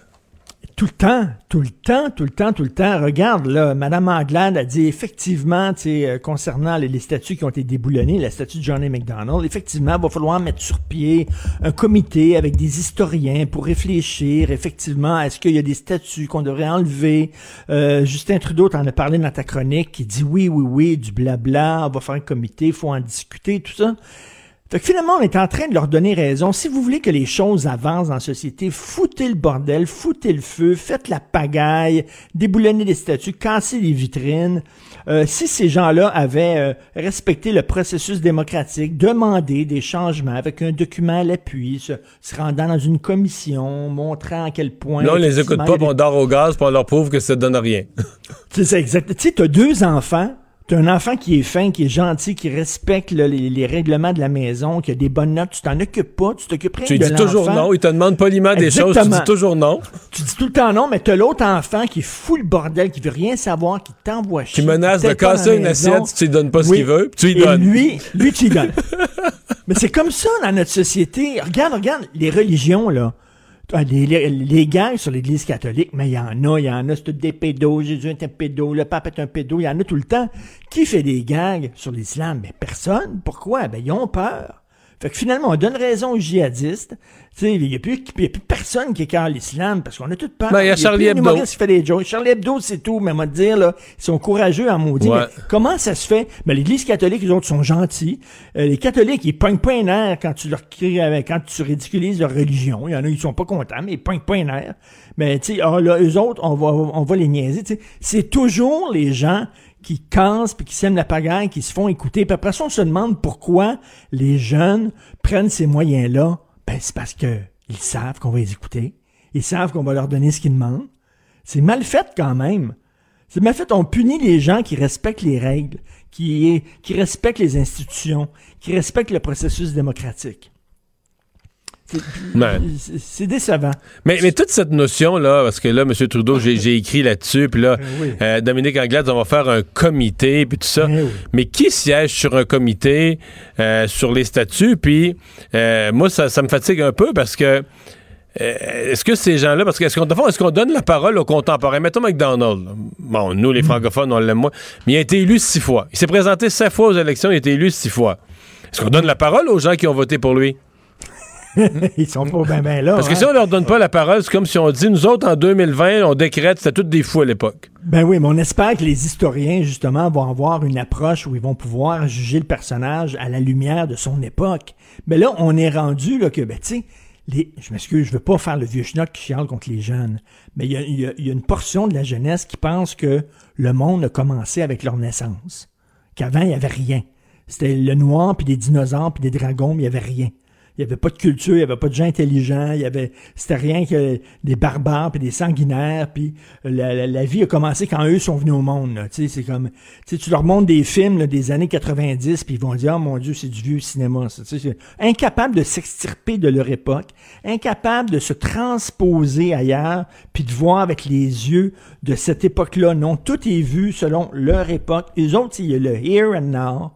Puis après, il n'y a rien qui compte. Donc, j'espère que on va pouvoir arrêter de juger le passé avec les yeux d'aujourd'hui. Ben, C'est dans les cours d'histoire, Richard, que ça va se jouer. Euh, Si on a à moderniser un peu un cours pour euh, voir ce qui a été découvert sur un personnage, montrer les deux côtés de la médaille, c'est ça m'apparaît encore plus important que. Ben oui, puis montrer, montrer aux jeunes qu'il n'y a aucun héros là, euh, qui est sans tâche. C'est impossible. Les gens qui ont fait des choses, qui ont construit des choses, euh, De Gaulle avait, avait des mauvais côtés. Churchill était raciste envers les Indiens. Mais euh, Louis-Philippe Rivard, le, le- le rédacteur d'humour, euh, Louis-Philippe Rivard, hier, quand même, en avait un, le vagabond. Quoi? un C'est vrai que le vagabond, Hein? le vagabond, il était toujours bien. Ouais. Il était toujours bien, c'est vrai. Qu'on pourrait faire une statue, une seule statue, partout dans toutes les villes, le vagabond. Il Le arrivait- vagabond, ce qui Il arrivait comme ça, là, il marchait tout gentiment, puis il arrivait dans une situation, tout le monde aimait le chien, il sauvait une personne, puis après ça, il repartait sur son chemin. là. C'est pas beau, Il ça? faisait jamais, il faisait jamais caca sur ton balcon. le vagabond. Jamais, jamais, jamais. Non, il faisait caca direct dans. C'était jamais présenté dans, dans l'émission, mais il faisait déjà caca dans un petit sac, là. oui, ça Puis la bon. scie.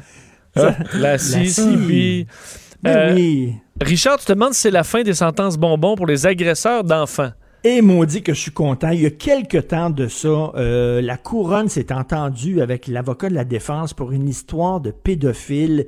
Et la couronne a dit, nous autres, on demande une, une, une sentence, une peine de prison de quelques mois. Et le juge avait rabroué euh, la couronne en disant, ben non, je m'excuse, là, mais le, le crime que monsieur a commis est un crime très grave. Vous allez retourner faire vos devoirs. En gros, t'as un Puis vous deal allez- entre la couronne et la défense. Ben oui. Et ça arrive très rarement, mais ça arrive. Le juge dit votre deal, là, il est. Je comprends que vous vous êtes bon. entendu couronne et défense, mais il est hors norme par rapport à la situation que j'ai devant moi. Exactement. Puis là, une autre chose, le, le- le coach, le- l'entraîneur équestre qui a agressé des jeunes cavalières pendant près de 20 ans, là, la- la- la- l'avocate de la couronne dit, euh, a demandé 18 ans. Et là, elle a dit, il est temps que les tribunaux et les juges rendent des sentences plus sévères pour les crimes sexuels commis envers les enfants parce que la société a changé. Et là, je suis très content parce que il y a, quelque temps, euh, il y a un fraudeur de SNC-Lavalin qui a eu huit ans et demi de prison. Huit ans et demi de prison alors qu'il y a un homme qui a agressé son fils de 7 ans pendant très longtemps, à, de nombreuses reprises, il y a eu 15 mois de prison. 8 ans et demi pour une fraude en cravate, où euh, il n'y a pas eu de victimes là, agressées physiquement. Et euh, 10 15 mois, puis le 15 mois, on le sait qu'il sort aux deux tiers, donc 10 mois, il va faire 10 mois de prison pour avoir agressé son propre fils de 7 ans. À un moment donné, ça n'a pas de maudit bon sens. faut revoir euh, la hiérarchie euh, des sentences. Selon moi, puis je pense que tu es d'accord avec moi, euh, Mario, puis euh, Vincent aussi, le crime le plus grave qu'on peut commettre, c'est vraiment des crimes à caractère sexuel contre des enfants. Donc, Mais les parce que tu gâches une vie. là. Souvent, ils vivent avec ça. euh, ouais, c'est ça. Tu, tu gâches une vie. Donc, il faut que les sentences soient plus grosses. Et là, je pense, tout comme le mouvement MeToo a amené quand même une, une prise de conscience en disant, ben oui, on peut plus euh, grainer dans les parties. Là, dire, ça n'a pas de bon sens faire ça. Comment? Certains on peut faire, on peut plus faire ça. Mais tu sais, il y a une prise de conscience. Mais là, je pense qu'il y a une prise de conscience pour dire, ce sont des crimes graves. Et il faut avoir une sentence à la mesure de la gravité du crime. Enfin, enfin. Qu'est-ce que tu penses de l'hypothèse que Guy Nantel, et là, je, me permets quand même de, résumer son, argumentaire. Il dit je ne, je ne fixerai pas de nouveaux spectacles, mais comme j'en ai qui ont été annulés pour la COVID et que j'ai donné ma parole de les faire, même si je suis élu chef du PQ, après mon élection comme chef, dans le poste de chef, je devrais faire quelques spectacles d'humour par les soirs. Est-ce que c'est vivable? Attends, mais qu'est-ce que tu faisais, toi, euh, pour gagner ta vie, Mario, avant d'être chef de l'ADQ? Euh, j'ai fait, de la fait de rédaction, mais moi, je suis devenu chef jeune. Je suis devenu député jeune quand même. là. J'étais encore, euh, j'étais encore à maîtrise. C'était ta première job? Moi, quasiment. mais t'imagines quelqu'un qui continue, je sais pas, quelqu'un qui continue à faire sa job le soir Mais dans pendant certains. chef ouais, de parti. parce que, parce que si t'es député, parce que moi, la question se posait pas, parce que quand t'es député, t'as pas le droit à la double rémunération. là. Tu peux pas avoir un autre salaire, techniquement. Euh, mais là, lui, il serait pas député. Donc, légalement, il y a rien qui l'empêche. Tu sais, René Lévesque. Non, légalement, légalement, mais tu sais, là, tout le monde s'en prend, à- à- moi, selon moi, à juste titre, avec euh, à, à Valérie Plante qui, qui fait une petite BD alors que la ville est sa, euh, la ville s'en va vraiment sur l'herbe, là. Puis elle, elle a pris du temps pour faire une petite BD, comme, comme OB. Mais lui, il irait faire des shows le soir, là, comme humoriste. C'est une fois un gars. Ben, là, moi, sais, moi, je- euh, moi, je- je sais, je moi, j'ai résumé, j'ai Je résumé, j'ai résumé honnêtement son argumentaire. Pas parce que j'ai résumé son argumentaire que je suis d'accord. Moi, je pense que ça se fait pas pantoute, là. Je pense pas que tu peux. Je pense pas que tu Ben, peux. tu c'est que ça a l'air, on dirait que tu prends pas ça très, très, très au sérieux. Là, tu sais, euh, je sais pas, là, tu, ça devrait être, tout, tout, tous tes efforts devraient être mis là-dedans, là. Tu veux gagner, t'es enfin là, tu chef, fais tu, veux gagner, là. Non, puis là, tu vas en région, je sais pas, mais je j'ai pas, j'ai pas vu les villes où ils sont ces spectacles, mais tu vas à Sherbrooke, puis c'est quoi? À 4 heures l'après-midi, tu rencontres les médias régionaux comme chef du PQ, mais le même journaliste va te voir à ton show le soir, puis t'es rendu là, t'es rendu humoriste, et que là, ce que tu dis, euh, en plus, c'est un humour où il y a de la, de la- de la politique, du Ben social. oui. Fait que là, les jokes politiques que tu fais sont, sont plus... Ah, je m'excuse, je m'excuse, il changerait son numéro, c'est sûr. Ça serait pas le même numéro qui, qui, qui présenterait, qui, euh, tu sais, il veut dire, il profiterait de sa tribune sur scène pour commenter l'actualité du jour. Tu sais, jamais je croirais. Là, c'est tu comprends que les fils commencent à être là. mêlés, là. Écoute, moi, je trouve que c'est un peu farfelu quand même. là, que Ben moi, je trouve, ça assez, je trouve ça assez délicat que, moi, à mon avis, il risque de perdre des votes au leadership s'il ne clarifie pas cette affaire-là dans les prochains jours. D'abord, je pense que ça.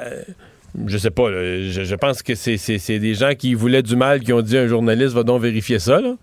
Puis, euh, ou des fois, ça, des choses peuvent avoir été découvertes par hasard aussi, mais je pense que c'est une espèce de plure de banane dans sa campagne, puis là, à date, il y a le pied dessus. Là. Tout Fait à que- fait. Écoute, hier, euh, juste à la, la toute fin de notre chronique, je t'avais parlé de Mme Tam, qui est arrivée avec ses Oui. nouvelles directives sur la sexualité. Et là, j'ai lu quand même, là, quand même. là. Je, je vais essayer de prendre, les- parce qu'il y, a des- il y, a des- il y a des familles qui nous écoutent et tout ça. Mais quand tu dis que la Colombie-Britannique dit, ben, faites un trou dans un mur. Non, ils ont dit, ils ont dit ça. là. Le directeur de la santé publique de la Colombie-Britannique a dit ben, qu'il y en a, que, le, que le gars se mette derrière le mur, la fille devant, puis vous faites un trou dans le mur. Vraiment, on est, on est vraiment rendu là. Mais là, comme- je sais pas qu'est-ce qui se passe en Colombie-Britannique. Soit que les murs de Jeep Rock sont pas épais, ou soit que les gars, soit que les gars sont équipés, parce que technique- techniquement, techniquement, un mur, là, ça a l'épaisseur d'un 2 par 4 plus deux feuilles de gyps, là. Fait que là, moi, je suis rendu à Mais je 4, pense que- ouais, je suis ça- rendu à 4 pouces et 3 quarts, 5 pouces. C'est pas, pas, une paroi qui sépare deux toilettes, là, tu sais, Ouais, mais dans ça incluait plus là. un panneau, une vieille planche à repasser, Ah, un ok, plexiglas, un bout, une planchette. Ah, Parce que là, moi, un mur de 5 pouces, là. On est rendu là. Écoute, il faut pas que les, les visages aussi se fassent face, donc c'est la brouette thaïlandaise pour tout le monde. Voilà, c'est ça. Ah, c'est beau, tu connais tellement toutes tes positions. Et merci beaucoup, Richard. Merci, À demain. salut, à demain. Le remède à la désinformation. Mario Dumont et Vincent Dessureau. Cube Radio. Et c'est l'heure de la chronique politique avec Gilles Barry. Salut, Gilles. Salut Mario, salut aussi Vincent. Là. Oui, oui, oui. Il est toujours là. Il est toujours là. Euh, est-ce Ah, que- Qu'est-ce c'est qu'on fait avec nos fleurons? Euh, Ben. c'est c'est un casse-tête pour tous les gouvernements, mais j'ose dire, c'en est un plus gros pour M. Legault parce que il a tellement promis à la matière, il s'est tellement positionné, lui comme ex-grand dirigeant d'entreprise qui était un fleuron québécois, il s'est tellement positionné là-dessus. Qu'est-ce qu'il fait quand ça y arrive d'en face? Là, Ben, des- C'est important, puis cette semaine, on a deux cas. Il y a Mécanis, puis il y a la question de Cogeco, donc je profite de l'occasion pour qu'on puisse un peu démêler ça. Alors, quand les garder ou quand les vendre? Alors, euh, il y, a- deux facteurs, Mario, très importants qui, nous guident pour essayer de prendre une décision finale. Il y a les facteurs, parce qu'il y a des facteurs émotionnels dans un enjeu sur un fleuron. Il y a l'attachement, on s'identifie au fleuron, il y a la fierté, il y a le nationalisme. Ça, c'est un peu irrationnel, là. oui, mais c'est irrationnel, mais c'est émotionnel. Tu comprends? Ouais. Alors, les raisons politiques, naturellement, si l'entreprise est en région, c'est créateur d'emplois, on fait travailler le monde chez nous, les intérêts locaux, régionaux, c'est très important. Puis ensuite, viennent les... et, et doit euh, être, euh, à mes yeux, interpellé par les facteurs économiques et financiers. C'est-tu rentable ou non? Ça marche-tu ou pas? Euh, ça marche-tu aussi avec un aide minime de l'État québécois? Ça crée-tu de la valeur? Fleuron, pour moi aussi, Mario, c'est peut-être, quand on parle de Fleuron, c'est pas une entreprise qui a été créée il y a 4-5 ans. Pour moi, un fleuron québécois, un vrai fleuron québécois, est peut-être rendu à la deuxième et troisième génération. Ça existe pour un minimum 20 ans. Il y en a au Québec qui sont entre 70 et 100 ans. J'en ai visité, j'en ai vu et j'en connais. Alors, il y a une question aussi pour, euh, quand on pose une question, si on doit continuer à soutenir un fleuron ou pas, puis ça, la question se pose encore plus crûment avec la pandémie. Est-ce qu'il y a une question de stabilité nationale? Est-ce que c'est un fleuron qui constitue ou qui joue un rôle important dans l'approvisionnement? Ou dans la chaîne d'approvisionnement? Est-ce que tu inclus la culture là-dedans? Bon, j'y arrive. Alors, pour moi, vu qu'on est un, on n'est pas des Anglais, on est un peuple francophone sur ce continent, pour moi, la culture est un secteur stratégique. Donc, entre dans la culture la question des té- télécommunications. Aujourd'hui, s'il y a un facteur stratégique pour un État national, et particulièrement au Québec, parce qu'on est effectivement le seul peuple, la majorité francophone des Amériques, on est entouré d'anglophones euh, dans les Amériques et de latinos. Alors, pour moi, c'est un secteur ultra stratégique, comme l'île énergie, par exemple, ou toute la question euh, qui euh, interpelle la chaîne d'approvisionnement dans le secteur agroalimentaire. On pourrait continuer. Alors, un fleuron québécois, pour moi, Mario, et ça, c'est très important. Et là, on n'entend pas parler beaucoup parce qu'on parle à peu près toujours des mêmes fleurons. Il y a beaucoup de fleurons en dehors de Montréal. Euh, il des entreprises qui existent depuis 25, 35, 40, 50 ans et plus, qui sont rendues à la deuxième et troisième génération, qui sont chefs de file dans leur secteur. Donc, dans leur secteur, sont leaders au Québec ou un leader ou un joueur important au Canada, qui peuvent exporter aux États-Unis, ils sont un joueur euh, sur la scène internationale et qui marchent dans tous les sens du mot. Alors, c'est des gens qui font pas nécessairement l'aumône à toutes les semaines euh, auprès du gouvernement du Québec. Alors, ça, pour moi, c'est très important. Alors, j'arrive à Mécanis. Pour moi, Mécanis, c'est pas un fleuron québécois parce que c'est né en 2014. Ça a été inauguré euh, quelques années après. Euh, et c'est pas nécessairement, pour moi, ça répond pas nécessairement aux critères économiques ou émotionnels que je t'ai donnés tantôt.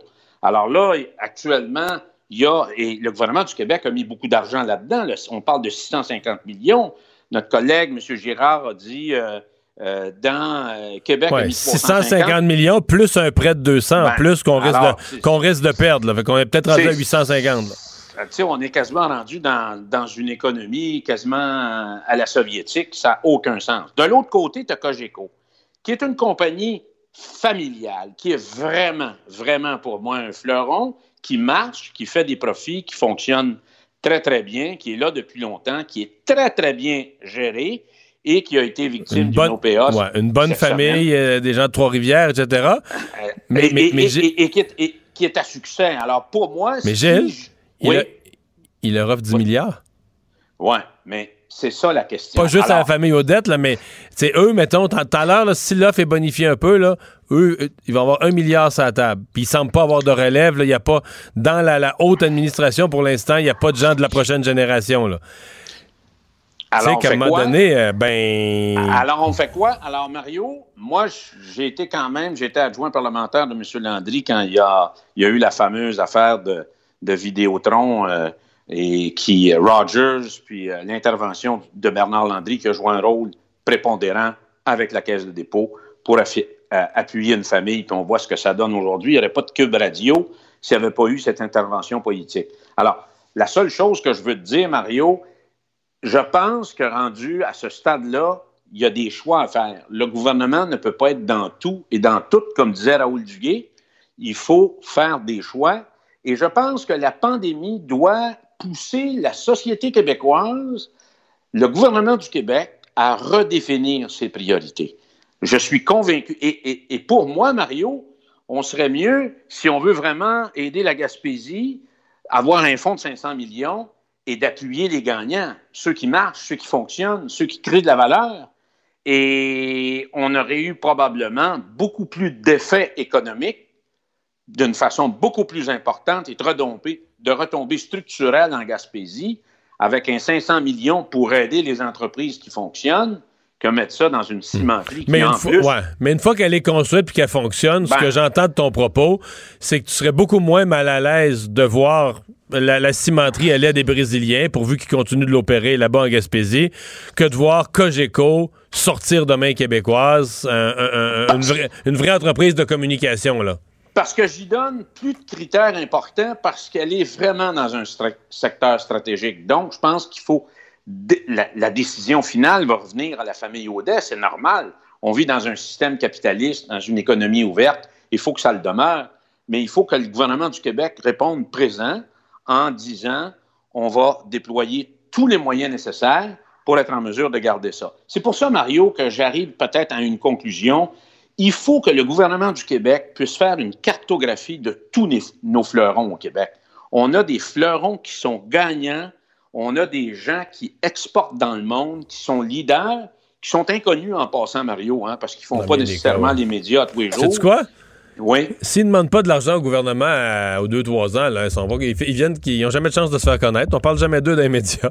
Exactement. C'est fou, Et- mais c'est ça. Et, et on peut faire le tour des parcs industriels au Québec, dans toutes les régions du Québec, et on serait impressionné de voir les succès. C'est- la plupart, c'est des entreprises de type familial. C'est un peu le profil des fleurons québécois.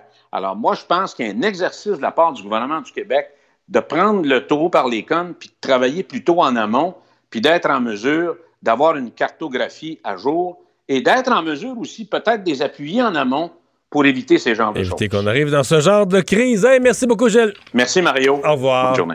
Bye. Ben voilà qui conclut euh, cette partie de notre revue de l'actualité euh, du jour. Comme à chaque jour à cette heure-ci, euh, on va aller à une pause. Dans un instant, on va revenir dans le bulletin TVA Nouvelles. On, on joint les antennes de LCN, de TVA et de Cube Radio. Et euh, j'aurai mon commentaire avec Pierre Bruno. La Banque Q est reconnue pour faire valoir vos avoirs sans vous les prendre. Mais quand vous pensez à votre premier compte bancaire, tu sais, dans le temps à l'école, vous faisiez vos dépôts avec vos scènes dans la petite enveloppe. Hmm, C'était bien beau. Mais avec le temps, à ce compte-là vous a coûté des milliers de dollars en frais, puis vous ne faites pas une scène d'intérêt. Avec la Banque Q, vous obtenez des intérêts élevés et aucun frais sur vos services bancaires courants. Autrement dit, ça fait pas mal plus de scènes dans votre enveloppe, ça. Banque Q. Faites valoir vos avoirs. Visitez banqueq.ca pour en savoir plus. Mario Dumont, un vent d'air frais. Pas étonnant que la politique soit sa deuxième nature. Vous écoutez Mario Dumont et Vincent Dessureau. Cube Radio. Cube Radio. En direct à LCN. de Cube Radio, euh, Mario, euh, on l'a vu aujourd'hui, la hausse, ça commence à inquiéter le premier ministre. 187 cas. Euh, c'est pas tant le nombre de décès, c'est le nombre de cas, là, et c'est ça qu'on surveille vraiment.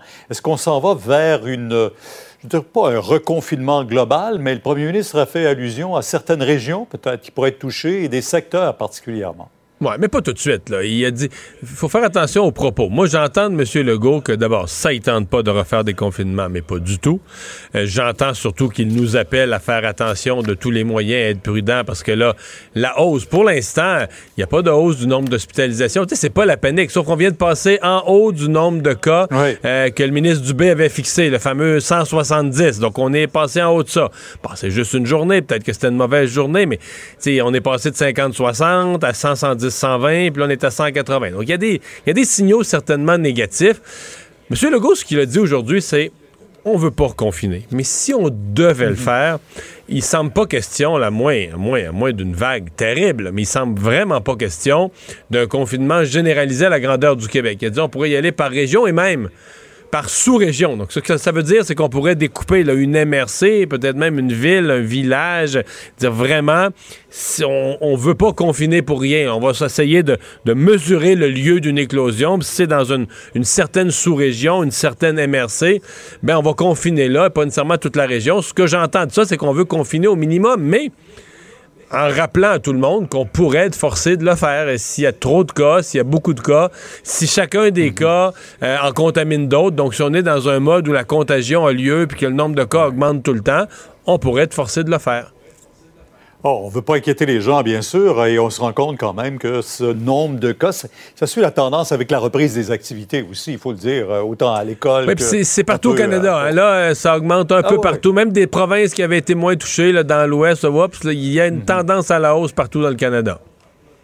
Mario, une force de frappe, Ontario, Québec, on veut avoir des transferts en santé et à deux, ben, surtout les deux plus grosses provinces, on risque d'avoir une meilleure force de frappe face à Ottawa. Oui, mais il y a une histoire dans ça aujourd'hui, parce que c'est pas juste un sommet des premiers ministres ou une rencontre des premiers ministres qu'on est habitué que les premiers ministres de province se rencontrent. C'est qu'on en fait un sommet des ministres, tous les ministres économiques vont être là, des deux provinces, sur deux jours. Donc, on a fait vraiment un événement.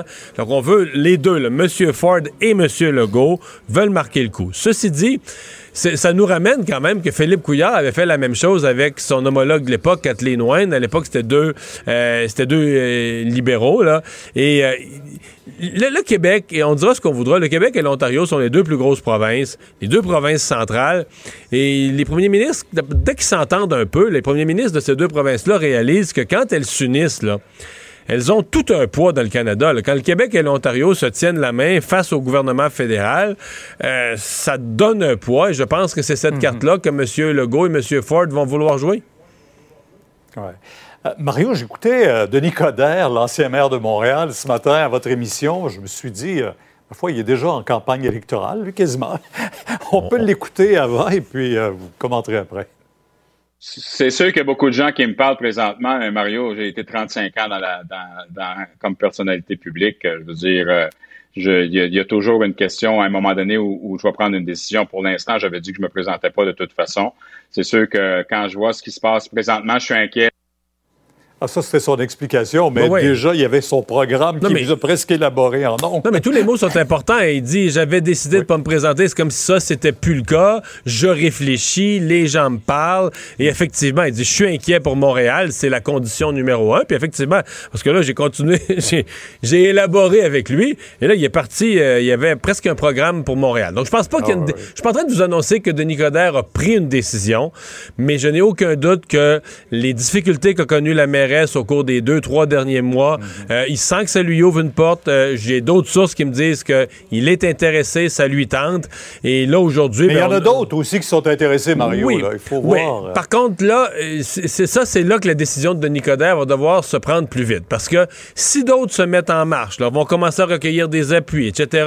Alors, lui, je Mhm. pense qu'il va faire le calcul, M. Coderre, que s'il part tôt, il va pouvoir attacher ses appuis, partir fort et donc faire peur à d'autres, pour pas diviser le, le vote d'opposition, faire peur à d'autres candidats qui vont se dire, ouais, Coderre, il y a déjà ses, il y a déjà ses connexions, il y a déjà son financement, il y a déjà son monde.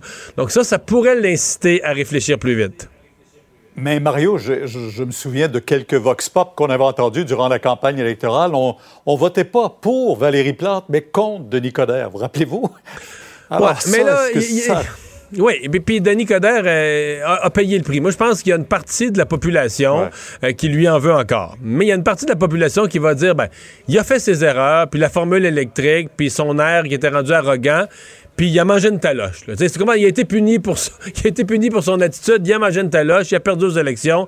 Il est retourné chez eux avec son euh, avec sa petite boîte à lunch bien triste. Puis il a passé une mauvaise année après. Puis je pense que les gens peuvent. Tu sais, on a déjà vu ça, hein, le, le pardon en politique, là, Oh, plus qu'une fois, des gens qui Combien reviennent.